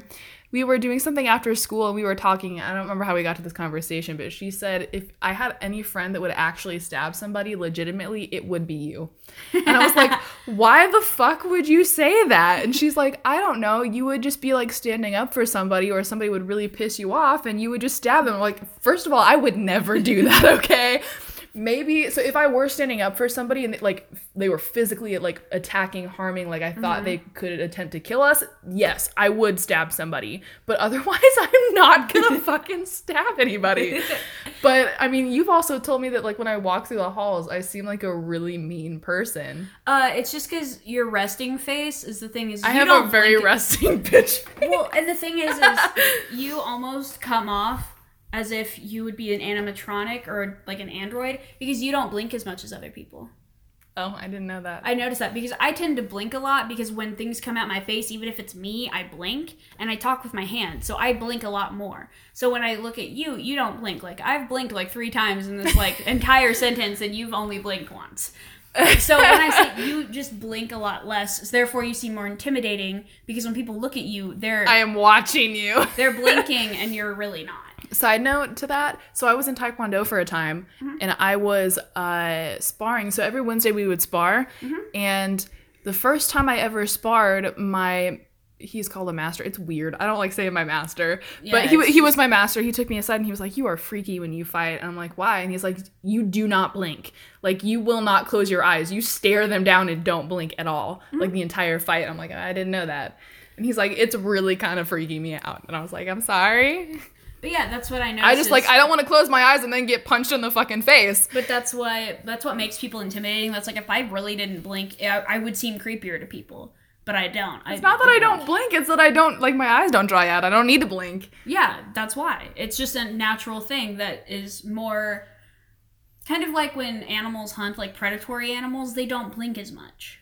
Whereas like birds and like squirrels and shit, they blink pretty They're like often. Prey uh. animals. Ugh." I well, I will say that when I'm in the halls too, I I think this is also something is that I look at people when they look at me because I know in the halls that if you seem like a meek person, people are gonna push you around in the mm-hmm. halls because they're just being stupid and stuff, and it's they're not like intentionally doing it, but it really freaking irritates me. Mm-hmm. So when I see people running through the hall, I immediately look up and I look at them, and they like give me a wide berth, and I'm like, yeah, you better not touch me, okay? I won't punch you, but I'll make it seem like I will, okay? Oh yeah. Um, whereas I will come like- after you. I feel like the people what mis like misconceive about me is people think I won't do anything. people think I'm a very like That's- soft person or like just a jokester or I'm funny. They do not know you then, because I have never had that perception of you. You are the one person in my friend group I actually think about what I do before I do it, because I know you could do something back, and my other friends won't. And that's the thing is like a lot of people misconceive that I won't do anything, but I am actually probably the person in my friend group that would stab someone. Yeah, I could see that. is like that's the thing is I may be short and I'm like chubbier and so like I look like a very soft person like I'm not really gonna do anything but if you piss me off enough and you're just an annoying little shithead and I've told you to stop I'll fucking hit you See, that's the thing is I would be willing I would probably like if she had said get in a fist fight with somebody, I'd say yeah, that's probably accurate. Yeah. But like stab somebody, probably not. Like unless it were an extreme. But I could see you just stabbing somebody and being like, fuck you. I could see that too seeing as I have a knife and a utilities knife in my bag Well, I have Like, several knives, but I don't I just I don't usually carry them on me. I'm one of those people that like in flight or fight, I look like a person who's gonna turn around and run, and I'm one of those that I will like pull out a fork, bless the gods for this meal, and chase you. oh my Like- Well, I, do I seem like somebody that would fight instead of fly? I think you're. I don't think you would like be a like a flight person out of that response. I think you're one of those people where you're like, I'm gonna try to reason reason this, and I feel like you would be more successful in reasoning. Whereas I feel I'm not very good at that. So more and, like, strategic, like more strategic fighting, whereas you would just like, I'm just gonna fight this person. Yeah, I feel like you're more of those like if I can diffuse the situation, I will, and I'm one of those. Okay, you've gone too far. I'm gonna slap you with a desk because I've actually I'm one of those people that a lot of people are like, oh well, you've never done like you would never do anything, and I'm like, I threatened to rip somebody's braces off. I had to be held back in the hallway because I was going to deck this bitch in the face. I have actually threatened Wyatt Collins that I would slap him with a desk. Oh my god, yes. I, I've You threatened just so you many just should have. He kind of deserves it. But yeah, I have definitely been very serious and been like, I'll fucking kill you. And people are like, no, you won't. And I'm like, See, my thing, and I think this is Mm-hmm. where you underestimate me a little bit, and that is that I would diffuse the situation because immediately after that I would hit them. yeah. No, So don't I, would think- I would catch them off guard so that I could take the opportunity to, hurt them. Yeah. I because like- you threaten me, you're going to best believe I'm not going to leave you in a situation to want to do it again. oh, yeah, no. No. That's why and I you've seen that because I've done that to Harmony. Yep. But with her, I haven't talked. I just like picked her up because she's tiny. Yeah. If I'm in a situation I feel that I could be disadvantaged in, I'll do that. Yeah. See, usually, even if I'm at a disadvantage, like, I know how to I think by sheer like sheer rage, you would just like set somebody. They'd be like, "Oh," and then you'd like come at them. So they then you'd have advantage because they'd be surprised. Well, because the thing is, is I, even though I haven't taken, like, fighting classes, I think we spent like I've- ten minutes on this conversation. I've actually wrestled people a lot bigger than me and pinned them and had them pinned, and they could try and fucking fix it. I did just punch my computer, um, but I, they would like try and like get me off of them, and I'm like, no, I actually almost made. Uh, did you know Braxton Bedsaw? Yes, Yeah. yes. I've actually pinned him and had him turning purple because I had him in a chokehold, and I was like, I'll kill you. Because he wouldn't give I me my phone back, I and I was like, you. okay, I'll just suffocate you until you pass out and I get it back. And so I've pinned him, and I've pinned an ex of mine. Like, if you want to fucking fight me, bitch, get me on the ground and you're dead. End of story. um, are you finding your dream job or are you creating it? I think a little bit of both because my original dream job is I just wanted to take pictures and be a photographer and uh, work with animals and like make really pretty art that I didn't have to physically draw because I can't. So Um, digitally edited. digitally edited photos. Yeah. And uh, I kind of found kind of the job like that is in x-rays. And I really always thought the human anatomy was cool. So I'm still taking pictures in a way, but I'm also helping people while I do it. So I'd say, yeah, I'm kind of getting there. Um, I'd say right now I'm more of finding my dream job, but I would like to be creating it. That that's my answer. Mm, Next question. We're almost done. We have like uh 10 more minutes. Yeah. uh, what's the craziest thing you've ever done and would you do it again? Um craziest thing I've ever done. Trying to think of this too. I'm like, wait. Yeah, I've done a lot of weird things in my life, so I'm trying to think like the craziest. I almost went skydiving once. Uh, I'm not afraid of heights, but I'm very afraid of falling. Same here. I'll go high up as shit, but if I'm like about to fall, oof. We are having issues. um, Hmm. read the question again. What's the craziest thing you've ever done, and would you do it again? The craziest thing I've ever done was uh I it was in yeah, it was in Moab, uh, which is in Utah, and it was oh, what's it called? It's near Dead Horse Point, if anybody knows that, and it's like oh, it's something like heavenly in the name. It's, something that's like uh like Heaven's Road. Some it's something that's Something in like that, that. connotation. And so it's one of the highest points there. And there's a place that you can walk out and it's extremely windy and there are no like or railings nothing. or anything. And a lot of people don't walk out. And I was in so literally so I had a like shirt thing from Mexico that's kind of like a dress and I just had like boy shorts underneath and I literally just walked out. Uh, and so people were definitely seeing my underwear and I was definitely just walking out onto a thin piece of rock that was more than hundreds of feet up from the ground in a lot of wind just standing there looking out. and I would do it again. Um I don't I don't feel like that's the craziest thing I've ever done, but I think I can't think of anything else at the moment. I think the more exciting thing I've ever done. I mean, I've been ziplining. I've been like, I was gonna say that as well, but like I don't think that's great. A lot of people do zip lining, yeah. so I think for me, I think the craziest thing I've ever done that doesn't seem crazy to other people is we used to have a really big issue around the city I live in where people would go on the trail and there would be like hobos there or people would get snatched from there or like see people jerking off on the trail. And there was actually like a convict let loose around my city. And I remember I got so mad at my mom and I just wanted to get back at her some way. Um, and she'd pissed me off and I, I wasn't afraid at all. But i remember going and just walking on the trail really like late at night and being like yeah fuck you you know where i am and she was like come home and i was like no you've pissed me off i don't want to be home and so i went and walked out when they're like walked around town while there was just like dangerous people because i was like fuck you i feel like having adrenaline because i'm like i don't know if i'm gonna get snatched um, but it's just like but would you do it again? would I do it again? Probably. Not even gonna lie. Like, did I learn my lesson? Did I get snatched? No. No. Did I? I I'm an adrenaline junkie, so shit like that. Like, I would go to an actual haunted house. Most definitely. Stay the night. Fucking yeah. I'll do that with you sometime. Hell yeah. I want to do all the craziest shit I can just because I want to say I can. So I'm one of those people. Like my brother was in uh, ROTC and he never finished it, and I'm such a competitive person with certain people that I was like, okay, I'm gonna go do ROTC, go all four years, and then be in the military because fuck you, you couldn't finish it. So like, I do some crazy shit just to prove my family wrong. Not even gonna lie. Like I ate a baby squid because my brother couldn't do it, and the eyeball popped in my mouth and it was gross, but I did it. Uh, what or who lights you up?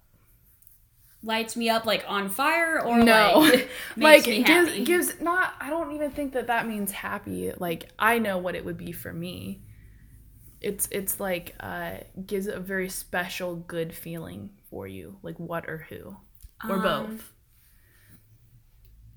I would have to say my nephew and of course my best friend you. Aww. Um, those would be the two people that really like give me like a special feeling and I love being around them and they're like my favorite people.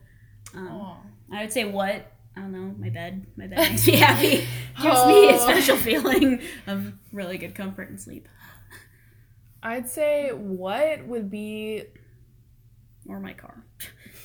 my car. would be for one the Smokies. So a place would be the Smokies. Um, what would be like hiking and exploring and traveling, and who would be like my family and friends, because uh, they all kind of give me that feel. I don't have a lot of friends because I choose quality over quantity.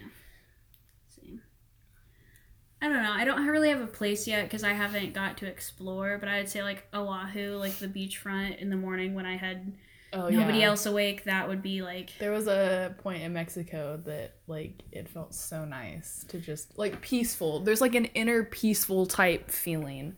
it's one of those that I was so happy to just be alone in the morning. And I was just like, it's one of those where it's one of those moments where I was like, I could live alone. I could just live alone with no people. See, that's the thing is that as a person, I want to like have a relationship and I want to have kids, but in my future, I also see me leave, living alone in the middle of nowhere, living off the land.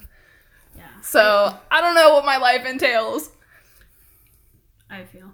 I don't know. It's one of those where I would love to probably live alone and maybe have that one like special person or like a friend or something like that and just live a content life even though my job that I want is not definitely that. Um, and then there's sometimes where I'm like I want to be a mom and I want to like have a bigger family and live closer to people and I don't know. I could probably see myself not really even being a mom at this point and just living just living my life. Mm-hmm. Oh, that's your face. Really up close. uh, what's been what's been your biggest mistake so far in life, and what'd you learn from it? Ooh. I like that there's a lot of them. Like that like, I'm going wait. through a list and I'm like, which one's the worst? And have I learned anything from it? um my biggest mistake in life is giving in or giving up to the thoughts that I know don't have a lot of credit or merit, but that I don't feel good at the time. Mhm. And so I give them more credit than they deserve. Have I learned from that? In a way. Um, I feel like I'm not a happy person right now, but I'm like better than I was. Like I'm in a better place but I, I feel and I, I don't know if that's just a part of being an adult but that there's always something better like just Mhm. around the corner that i want to try and reach so i mean i think in a way i've learned from it but i also know that in the future there's going to be times where that kind of gets me again and it's Mhm. just kind of a part of living so i think i've accepted it in a way and Yeah. somewhat learned from it but that i still have like a lot to go to fully Yeah. learn from that Uh, I'd say my biggest mistake so far in life was probably trying to end my life. I think that'd be my biggest mistake because there's so much in life that you can live for, whether it's a big thing or a small thing. And did I learn from it? There are some days where I would say no, and that I just there's a lot of shit that goes on in my mind that I'm like I just would rather just go back to that. And there there are some days where I've learned from it and I'm pretty happy with where I am at life, happy enough that I don't mind waking up the next day. And I'd say that I still have a long way to go, but it it seems like it's definitely getting brighter. mm-hmm. So Okay, last question. How do you treat people who can do nothing for you? So there's no benefit to knowing them or like being around them. I would say if there's no benefit then I mean I don't treat them horrible. I would say I treat them with the situation that I'm given with them, but other than that I would probably just not be around them. Yeah, that's something that kind of bothers me is that I want to say that I can be a person that even if I like get nothing from them could still enjoy being around them. Um but I I know that in some way I wouldn't be the best person towards them just because I think it's kind of a societal norm. You Mhm. hang out with people that granted do have some emotional physical connection Mhm. with you, but that you gain things from them. Oh, yeah. You gain that physical emotional Yeah. response. And if you don't really have that from somebody, just then there's no point in being around them. And sometimes I've found that I think that I've found somebody that I can gain that kind of thing from, like Mhm. A friend or something, and then I realize that I can't and they're kind of a shitty person. And then I get upset because I'm like, I've wasted my time with this idiot. yeah. And then I act more like a douche than I should. Yeah. But I mean, I think with like I'm pretty indifferent, I would say. Because part of me is like oh yeah, well I'm getting nothing from you, so it really doesn't matter. And then part of me is like, if you're gonna be a shitty person and I have no feeling towards you, I'm gonna treat you like a shitty person. But if you're overall a decent person, but I just really don't get anything, then I'll just be indifferent because it really doesn't matter. But yeah, that's also like very respectful, situational. respectful, but not like going out of your way to Yeah. like hang out with them or anything. It's a very situational thing though. Yeah, I think I agree with that. Um, so yeah, we're at 159. We're almost at two hours. We have like 20 more seconds. Yeah, so uh, this was our again. This was kind of our 100 Or viewer. 100, 200, whatever. Yeah, special two hour video. Uh, currently, we're at like 232. So, but yeah, that kind of just it skipped us. Sorry, I kind of was supposed to be keeping an eye on it, and I just Well, we've didn't. also had this thing where one day within an hour we had gained 15 people. So it really Yeah. it really can change in the blink of an eye. And so I mean, we're sorry we missed like the actual scheduled thing, but I would say this is the first hour is your regularly scheduled 100 viewers and the second hour of us being open and actually doing like a kind of deeper Yeah, Q&A yeah. is um, our 200 viewer um, if we get further and farther, I can't say we'll be on time, but you'll see more of stuff like this. Yeah, I think definitely though it's so We'll get better. yeah.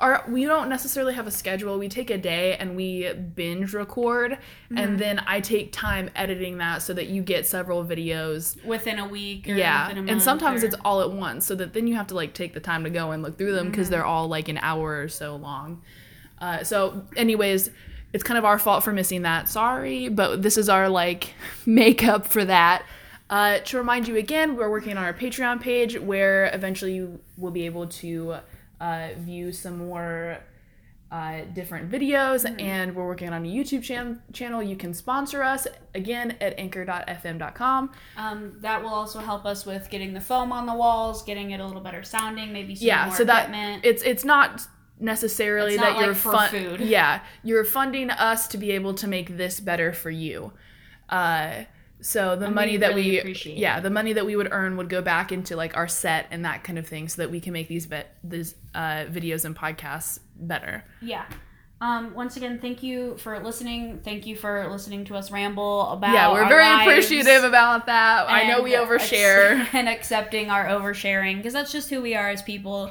The weird, like, what's your favorite color questions just isn't really us we already really know that boring. Yeah. And at that point, I feel like you don't know us as well. You can paint a picture of us in our favorite color. but your favorite it's color is green though right Yeah. i knew that I was thinking about doing totally like I could stop talking now. Probably should. But I was totally thinking about doing like a try and like we'll have questions and then both people like we'll both write an answer for the other and like try and yeah. Try and see who knows each other better. Maybe for a different video. I feel like I'd fail at that though. Maybe for YouTube. Okay. Dude, same. So this was justifiable. Thank Episode you. 10, 11 ish, Yep, something yep. like that. Thank you Thank for you so much for listening. Bye.